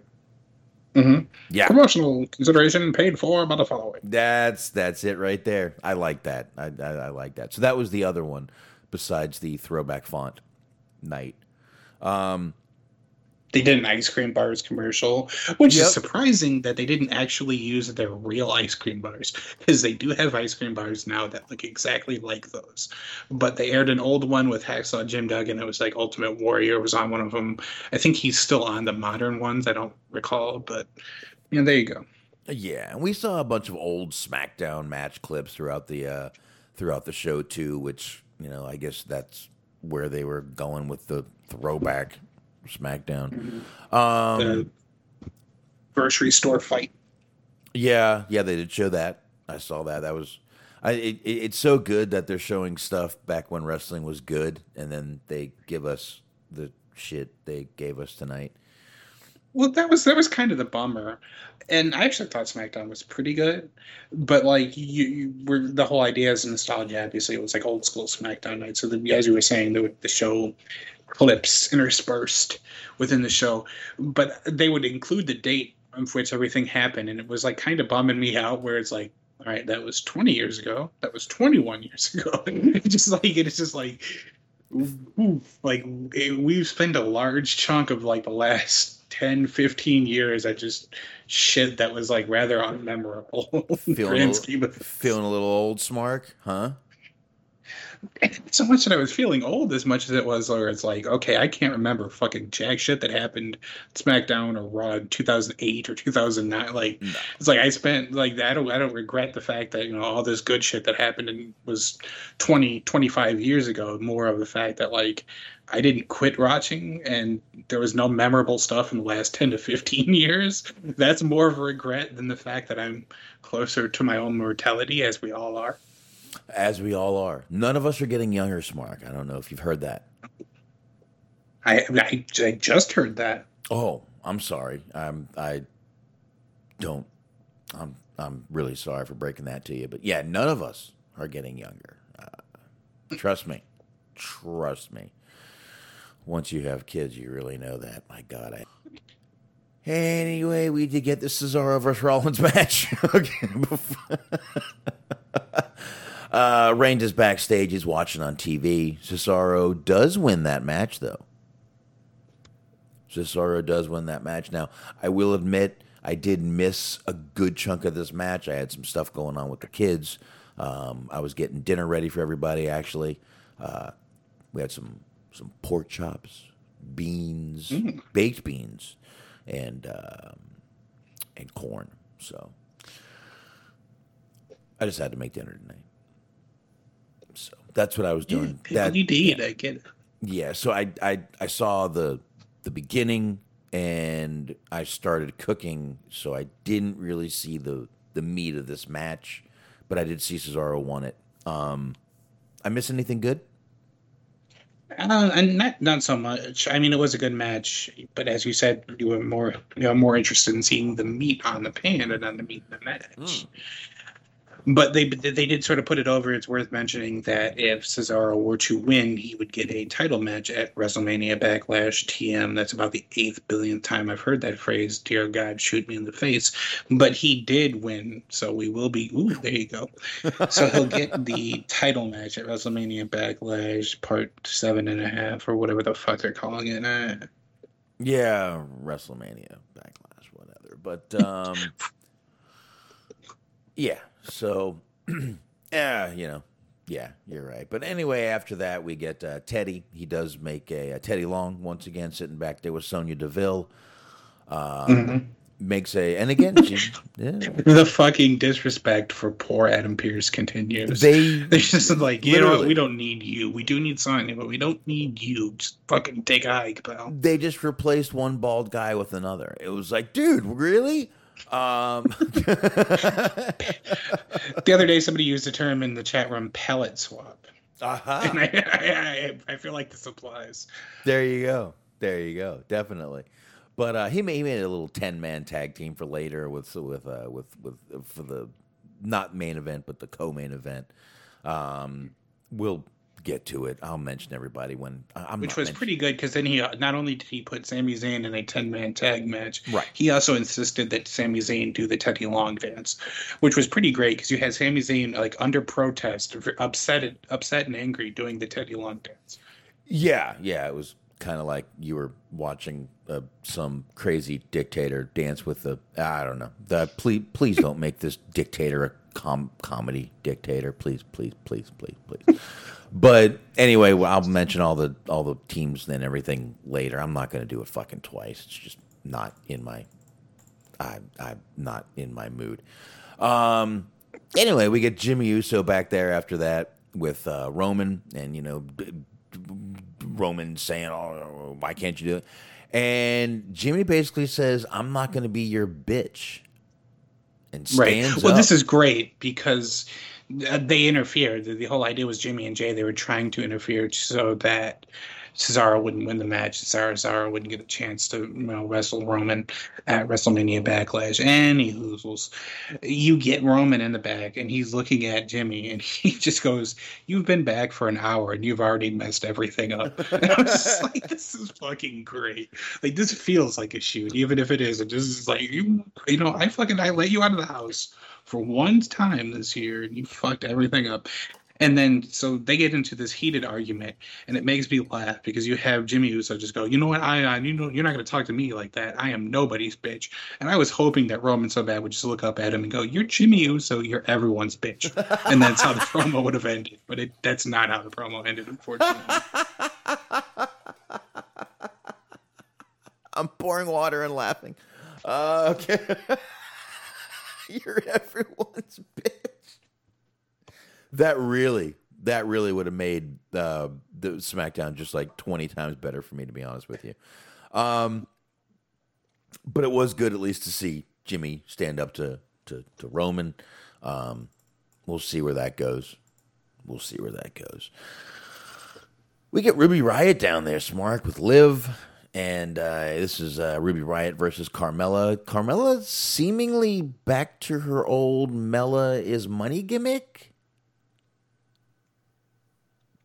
Maybe? Am I wrong here? Did I. It just looks like she's reverted straight back to her old gimmick. Yeah, it did. It did feel that way. She was kind of. Somebody had kind of tweeted at her basically uh, not too long ago, within the last couple of days, of like, "Where have you been? Like, why aren't why aren't you on TV anymore? Like, what's going on?" And he's like, "Well, you know how this company goes." That was her response. It was like, "They got fucking nothing for me. I don't know. I can't come up with anything. They tell me to smile and look pretty, so that's what I do." Yeah, but it just, I mean, she was back. She was moonwalking and doing all the old stuff she used to do. So I just assumed she was back to her old gimmick, and I am not playing that clip. Um, it's Baron Corbin, and it's a it's it and it's a no. Um, but uh, Carmella did win the match by submission, and Corey once again gets his uh, usual verbal boner. Mm-hmm. So there we go. Now Bayley came out looking a little. Bayley looked like she had just had sex or something with her hair all messed up coming out there. Mm-hmm. Yeah, it, it took me a very long time to figure out why it was that this was she was like this, but it sort of made sense a little bit. She comes out. You were mentioning last week how basically all she did was laugh maniacally. She comes out and she laughs maniacally some more, and then uh, fucking Bianca Belair comes out and she ends up beating her up and continues to laugh maniacally. So basically, her whole thing is she retroactively just decided that her losing the title or, or losing to Bianca, I guess, you choose your own adventure on this one. Dunn went and made her nuts. Up. So they've got to have uh, the counter to Alexa on SmackDown, and it's going to be Bayley. I suppose. Is that what you're saying? Well, what? I, yes, but what I'm also saying is that if she keeps wearing outfits like the one she had on tonight, I'm all for this gimmick.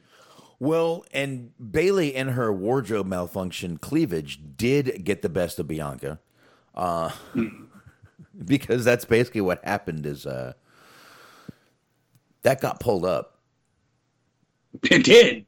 It, it uh, oh, And what, what couple? um, I thought Corey was going to have another verbal boner. Um, it turned out it was me, but uh, but uh, yeah, yeah, she did end up getting. And and you're right. I I think they're making her a little crazy. They're gonna. I hopefully they don't. I mean, at this point, you can't go too crazy because USA might have been looking for more dark you know, content, but I don't think Fox is looking for any more dark content. Yeah, probably not. I mean, you know, it's hard to say. They they let them get away with a little bit more because it's it's at night. But like you said, it is sort of network television, so they don't they don't they don't want to go too far with things. Right, exactly. So, um, after that, we get Jay and Jimmy. Jay, uh, Jay had gone after Jimmy after the whole little, you know, he walked out on Roman, and um, they're getting into a little uh, into it a little bit, and um, that's, I mean, that was basically it. Basically, Jimmy keep standing his ground, and it looks like he's going to. So, I don't know. Are they going to give Jimmy a singles run? It kind of hinting to that, or is he going to just end up being Roman's bitch too? Well, it was it was a weird thing though because they had the whole little like attack thing that that went on with Roman. Right. Um, and Jimmy Jay started trying to help, and Jimmy like held him back. But then Jimmy ended up going and attacking Cesaro anyway. So, and he ended up getting dispersed quite quickly too. So it's kind of open ended as to whether or not he's going to follow the path of Roman or not. Ah, yeah, you're right. It is, and again, I guess that's just gonna be something we gotta wait for. But um, I don't know. But I mean, he's still even in the. We didn't. I, I guess that was the main event match that I mentioned earlier, because really the mm-hmm. the what we had at the end of the show was Roman finding out where Jimmy stands. And you know he he look. I want to give you the same opportunities that Jay has had, but I I I need to know. Do you acknowledge me? Jimmy still stood his ground until Cesaro jumped Roman. So we didn't really get an answer from Jimmy and before Cesaro cleaned house and there was no one left. Yeah, he basically told him like, "Are you gonna are you gonna be with me, or are you gonna be a little bitch? So go take your ass home." If you're gonna be a little bitch, it was, it was just great because he's just completely dressing him down, and like I don't know how that gets you know if he does end up turning on Roman or you know st- standing his own, going out on his own, how that's going to help Jimmy Uso. But I, I really don't care what helps Jimmy Uso. Yeah. Yeah, I'm not really caring either. But um anyway, to go back, we already I guess we talked about the main thing right there that we really need to talk about on SmackDown. Uh, we'll end with the match here, but uh, we had Rey and uh, Dominik, which they love to mention is Rey's son, his son Dominik. They announce him as his son Dominik. If I was Dominik, I'd be like, listen, I don't ask for much, but there's one thing I'd like to get rid of. Could you just call me Dominik? Seriously? Before no one takes me seriously? it, it, that's kind of the whole funny thing is like Vince McMahon has a whole big hang up on the word junior because you know it's like he says it makes some people sound you know like a child or whatever. Mm. He doesn't like calling Rey Mysterio Jr. Rey Mysterio Jr. It's just Rey Mysterio because of the whole you know the, his problem with words. So the idea that you're specifically being like oh you know here's Rey's son Dominik you know it's just like you're doing exactly what it is that you hate. So why? I don't know. It and, and I know it's a very nitpicky thing. It's very small and it doesn't bother me. It's just I I, I really if I was Dominik, I would just be like, you know, can we make me I mean, I'm a I'm a WWE superstar. Can we not make me like a kid? Please? I don't know. Maybe. He's in the middle of wrestling and like Rey honks at him from his car. Yeah, yeah. Forgot your lunch. Rey brings a baby monitor down to the ring. Uh, it was uh, now it was supposed to be Rey versus Ziggler Mm. with Roode, of course. Um, but after Dolph was making fun of Dominik, kind of like we just did, um, he ended up wrestling Ziggler instead. And Dominik did eke out the win in that match. Nothing really special to really bring about in that match, but uh, the only thing I wanted to bring up was that point of, you know, make the don't make him seem. I mean, we're going to keep calling him. Don't make him seem like a kid, but we're going to keep calling him a kid as long as you keep making us think he is. I know he may not look Right. like an adult, may not sound like an adult, but let's at least not bring the attention that he, that he's neither. Right. Yeah, that's all. I totally agree with that, but you know, they that's what they like to do. That's what they like to do. So I know, I know, I know. But um, after that, we had the Reginald versus Tamina thing happen. Um, what did you think of the new shirt? I actually like the shirt. It was like a It's kind of cool shirt. like a picture he had printed somewhere. Like, hey, pro, uh, pro wrestling tees, print me one of these. Uh, but uh, I, I to to say something positive about this match, I like Reginald in the women's manager role, kind of the kind of the Robert Stone role, I guess you would say. Mhm. I, I I like him in it. I think he's very good at it. But when it comes down to it, what a waste of time of a match. Yeah, a little bit. I mean, it was mercifully short, so I mean, that's sort of the only kind of compliment that you can pay to it. Because I kind of looked away for a minute, and then when I was coming back, it was already you already had Nia and uh, Shayna jumping Tamina, so it didn't last very long. But yeah, and I mean, well, I mean, it started at like you know forty past the hour, so right, you know. But you're right; it did end up. I mean, and it just ended up with the women brawling anyway. It just, it was just a way to make Reginald get thrown around by Tamina, make Tamina look good, I guess. But waste my time. Yeah, I mean, maybe he's into that. Maybe this is like he is being repaid a great de- debt that he is, uh, you know, that WWE owes him. Maybe he did something heroic for them that they're paying him back for. Maybe you never know. You never know. Maybe you know. Maybe maybe, maybe he asked for all that. Who knows? He's paying Vince for the experience. There you go. He's giving Vince a little kickback. Um, but anyway, let's go ahead and get this last little match here, and then we're gonna wrap this show up. And I might be able to go get some beer because we're out of vodka. Huh? No, no. I got till midnight. Actually, I have till one, so I'm good. Um, but anyway, I'll I'll think about that after we end this show.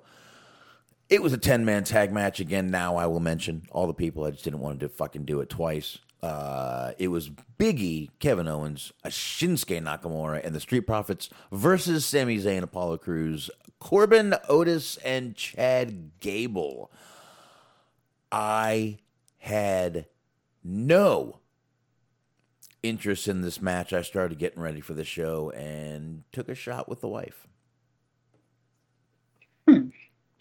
The, uh, what I did like about this, not like I said, I, I liked actually, I liked most of SmackDown, but this seemed like it definitely went along with the theme because you had before the match, you had both sets of teams cutting a very sort of late 80s, early 90s Survivor Series as coked up promo backstage.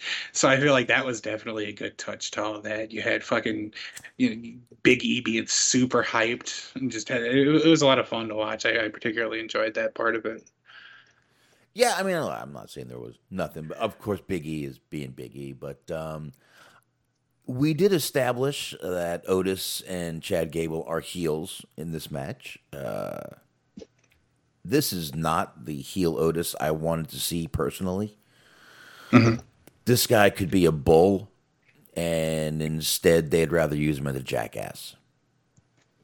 Yeah, pretty much, unfortunately. Yeah, yeah. He. This is again. This guy could be the fucking just absolute monster. Go out there, wreck people, and then when you need him to, obviously he can be a great baby face. We've seen that already. So again, this is a personal thing for me. I this isn't really the heel Otis I wanted to see, but it's the one we're getting. So what are you gonna do? Uh, the match ended where uh, some bald headed dick dude pinned uh, Nakamura to get the win for the heels. And uh, that Triumphant return you speak of? Uh, who? The old triumphant return of old King Corbin. He's he's back, and this time he means business. Who? What? No, that was that was Jim Neidhart. Oh, oh, he used, Me. used to used to tug on his beard. I like that. You Remind me of old Tank Abbott. I like Tank Abbott too. Pulled his beard too. dancing with three count, having a time.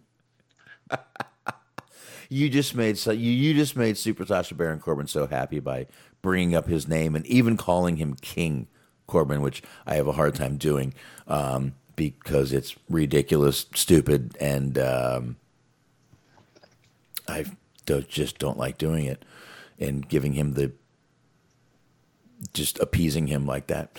But uh, Sasha Baron, Cor- one day Boxman will adore Baron. No, I will not, sir. But yeah, you- you, never know. Stranger things have happened. But I could just I could picture him like you know you, you're on the on the side of the road one day, the flat, and you know next thing you know a big old tour bus or I guess a Bugatti stops by. And old Baron Corbin himself comes out and fixes your tire for you. I don't know why you wouldn't fix your own tire, but you'll go along with it.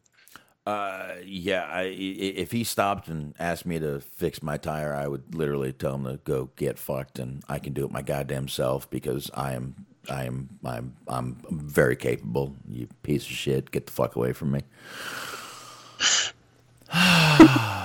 anyway, I poor guy tries to help you out, you pull a gun on him. no, I wouldn't do that, dude. I'd have to be in a real bad spot to pull that bad boy out. Um, Rebel has an interesting theory. which is no, he doesn't. Well, he says, "quote I bet he secretly likes him." I, maybe that is Um, what it is, or it's just one of those things where it's like you know how back in the day everybody pretended that they didn't like the Backstreet Boys, but then everybody sort of knew at least one or two of their songs. So Baron Corbin's sort of the Backstreet Boys of wrestling. I don't know if that's a compliment. I, intend, to- I don't know. Okay, I've never actually heard a whole. Uh, the only time I have heard a full Backstreet Boys song is when I was watching the movie, um, the Seth Rogen movie, End. Uh, this is the end. Yeah, I've seen that one. That's a good one. That's the only time I have heard a full Backstreet Boys song is at the end of that movie where they're doing the Backstreet Boys uh, song, and I have never heard an, uh, the full NSYNC song. Never heard a full one in my life. I opted to laugh before you said song. there was a pretty big pause between at the end of the movie where they were doing the Backstreet Boys. It's like that is an interesting way to end a movie. Oh, they were Just doing a a full-on gangbang of the Backstreet Boys. I mean, I've heard it, but I've never actually heard the whole song. I mean, maybe it's been in a restaurant, but I don't pay attention to songs in restaurants. So, but um, I think that uh, that might have been it for uh, Throwback Font Night. Smart. Yeah, I enjoyed it. It seemed like a lot. It seemed like a couple other people here enjoyed it. Um, Christopher Kane was saying that they actually told stories that made sense, so that was kind of a rarity for them. Oh, It was actually a surprisingly good show. It I thought it was yeah. pretty good. I had fun. Yeah, again, a little lot of fun. Again, I, I was surprised. The only surprise we got was uh, Teddy Long. I thought maybe they bring back a couple other people, but uh, Teddy Long, you know, I guess uh, that's not a bad one to get right there.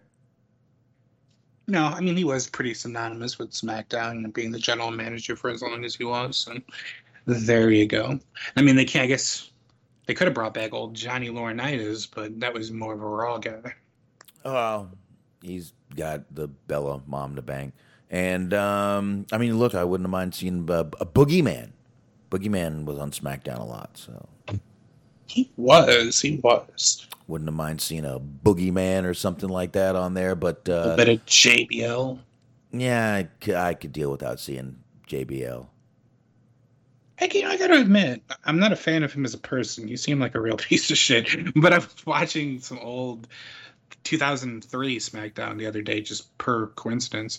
I actually kind of forgot how fun of a stable the cabinet was. Like they were never meant to be taken super seriously in the first place, but that was at the same time when like Evolution was around and Triple H was winning fucking everything. So it was nice to have so almost like a like comedic bizarro version of Evolution.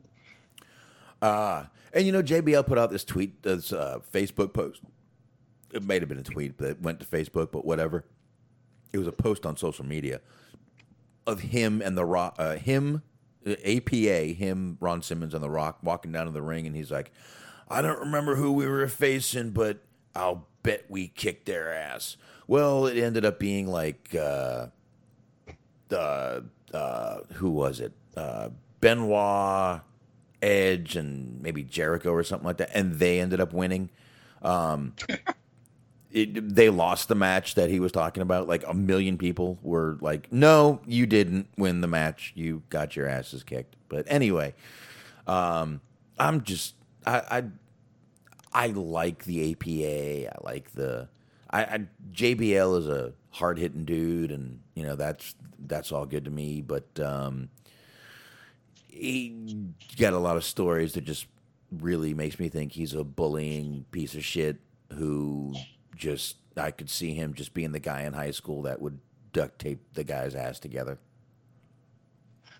Or, you know, just perhaps just hypothetically speaking, you try to, you know, shove a broomstick up someone's ass. Just theoretically, just Yeah, I, I don't I'm not getting that from any particular No, just, you know, no. pulling it out of thin air. no, I, I, absolutely thin air. Yeah, just just just just pulling that story right out, right out, right out your ass, if you will. Indeed.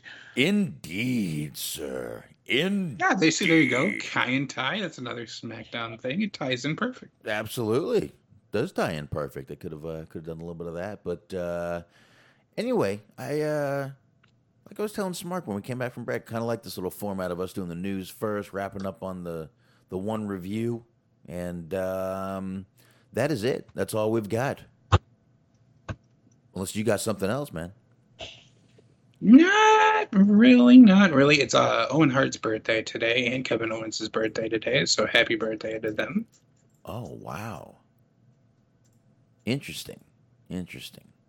All right. I believe cool. Owen Hart would have been about 56, I think it was. He would have been in his 50s for sure. Man, talk about a guy that that should still be here. Um, I don't even want to get into it, man. It's such a tragedy, such a fucking tragedy, and some of us fucking saw it on television. So not the actual thing, but um, man, you know, real quick, I've always wondered where are these people? I have never once seen an article. This person that was at that show speaks out, says this, talks about this. Have you ever? Is it, is it, is it just me, or did, or no one's ever said what happened? Like that was there. No, the only thing I've ever heard of was like, and this wasn't somebody that went to a show, this was just a person telling a, a story, that when they found out it had happened, they were a kid, they were like probably 11, 12 or whatever. They had told their mom that Owen Hart had passed away, and they were all like upset because they said that he did, you know, he died at the pay per view, and like she decided to be like, "Oh, honey, I don't think what you understand, but this this isn't real." And like they got into this intense argument about it, and then it like, came out on the news. You know, it was all over you know national news, and she had to apologize to him and everything.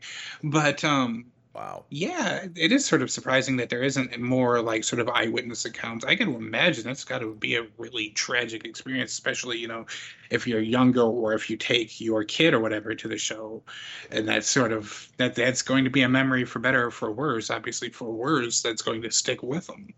Yeah, yeah, definitely. But I've I've I've always just wondered where the where those stories are, the the, the people that were there, and uh, I don't think I've, I've I've really ever heard one. Maybe I I missed a couple, but um, and uh, Weaves is saying that uh, Blackman, Steve Blackman, kicked the shit out of JBL. Well, Blackman's a bad motherfucker, and JBL is a bullying pussy. So, my opinion, of course. Um, on that note, Smark, you know what we do.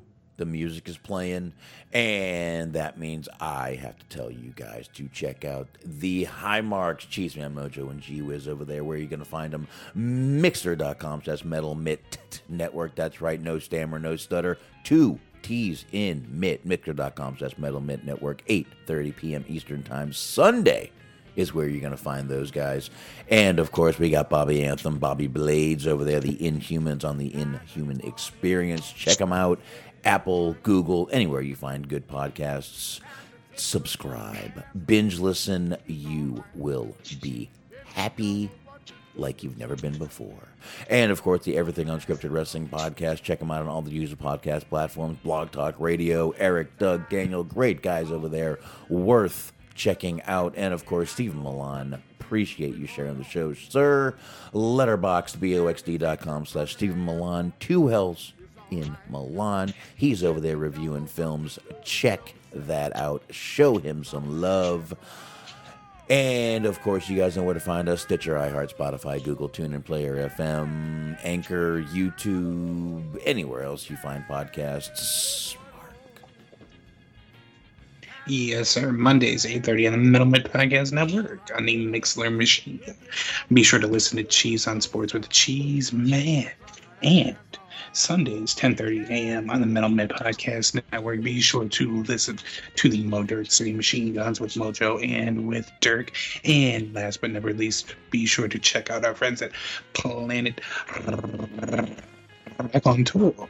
It's Planet Rack on Tour podcast. Bobby Anthem, Papa Dave Sincere, and Yuck Nasty. All 16 episodes are available for your listening pleasure.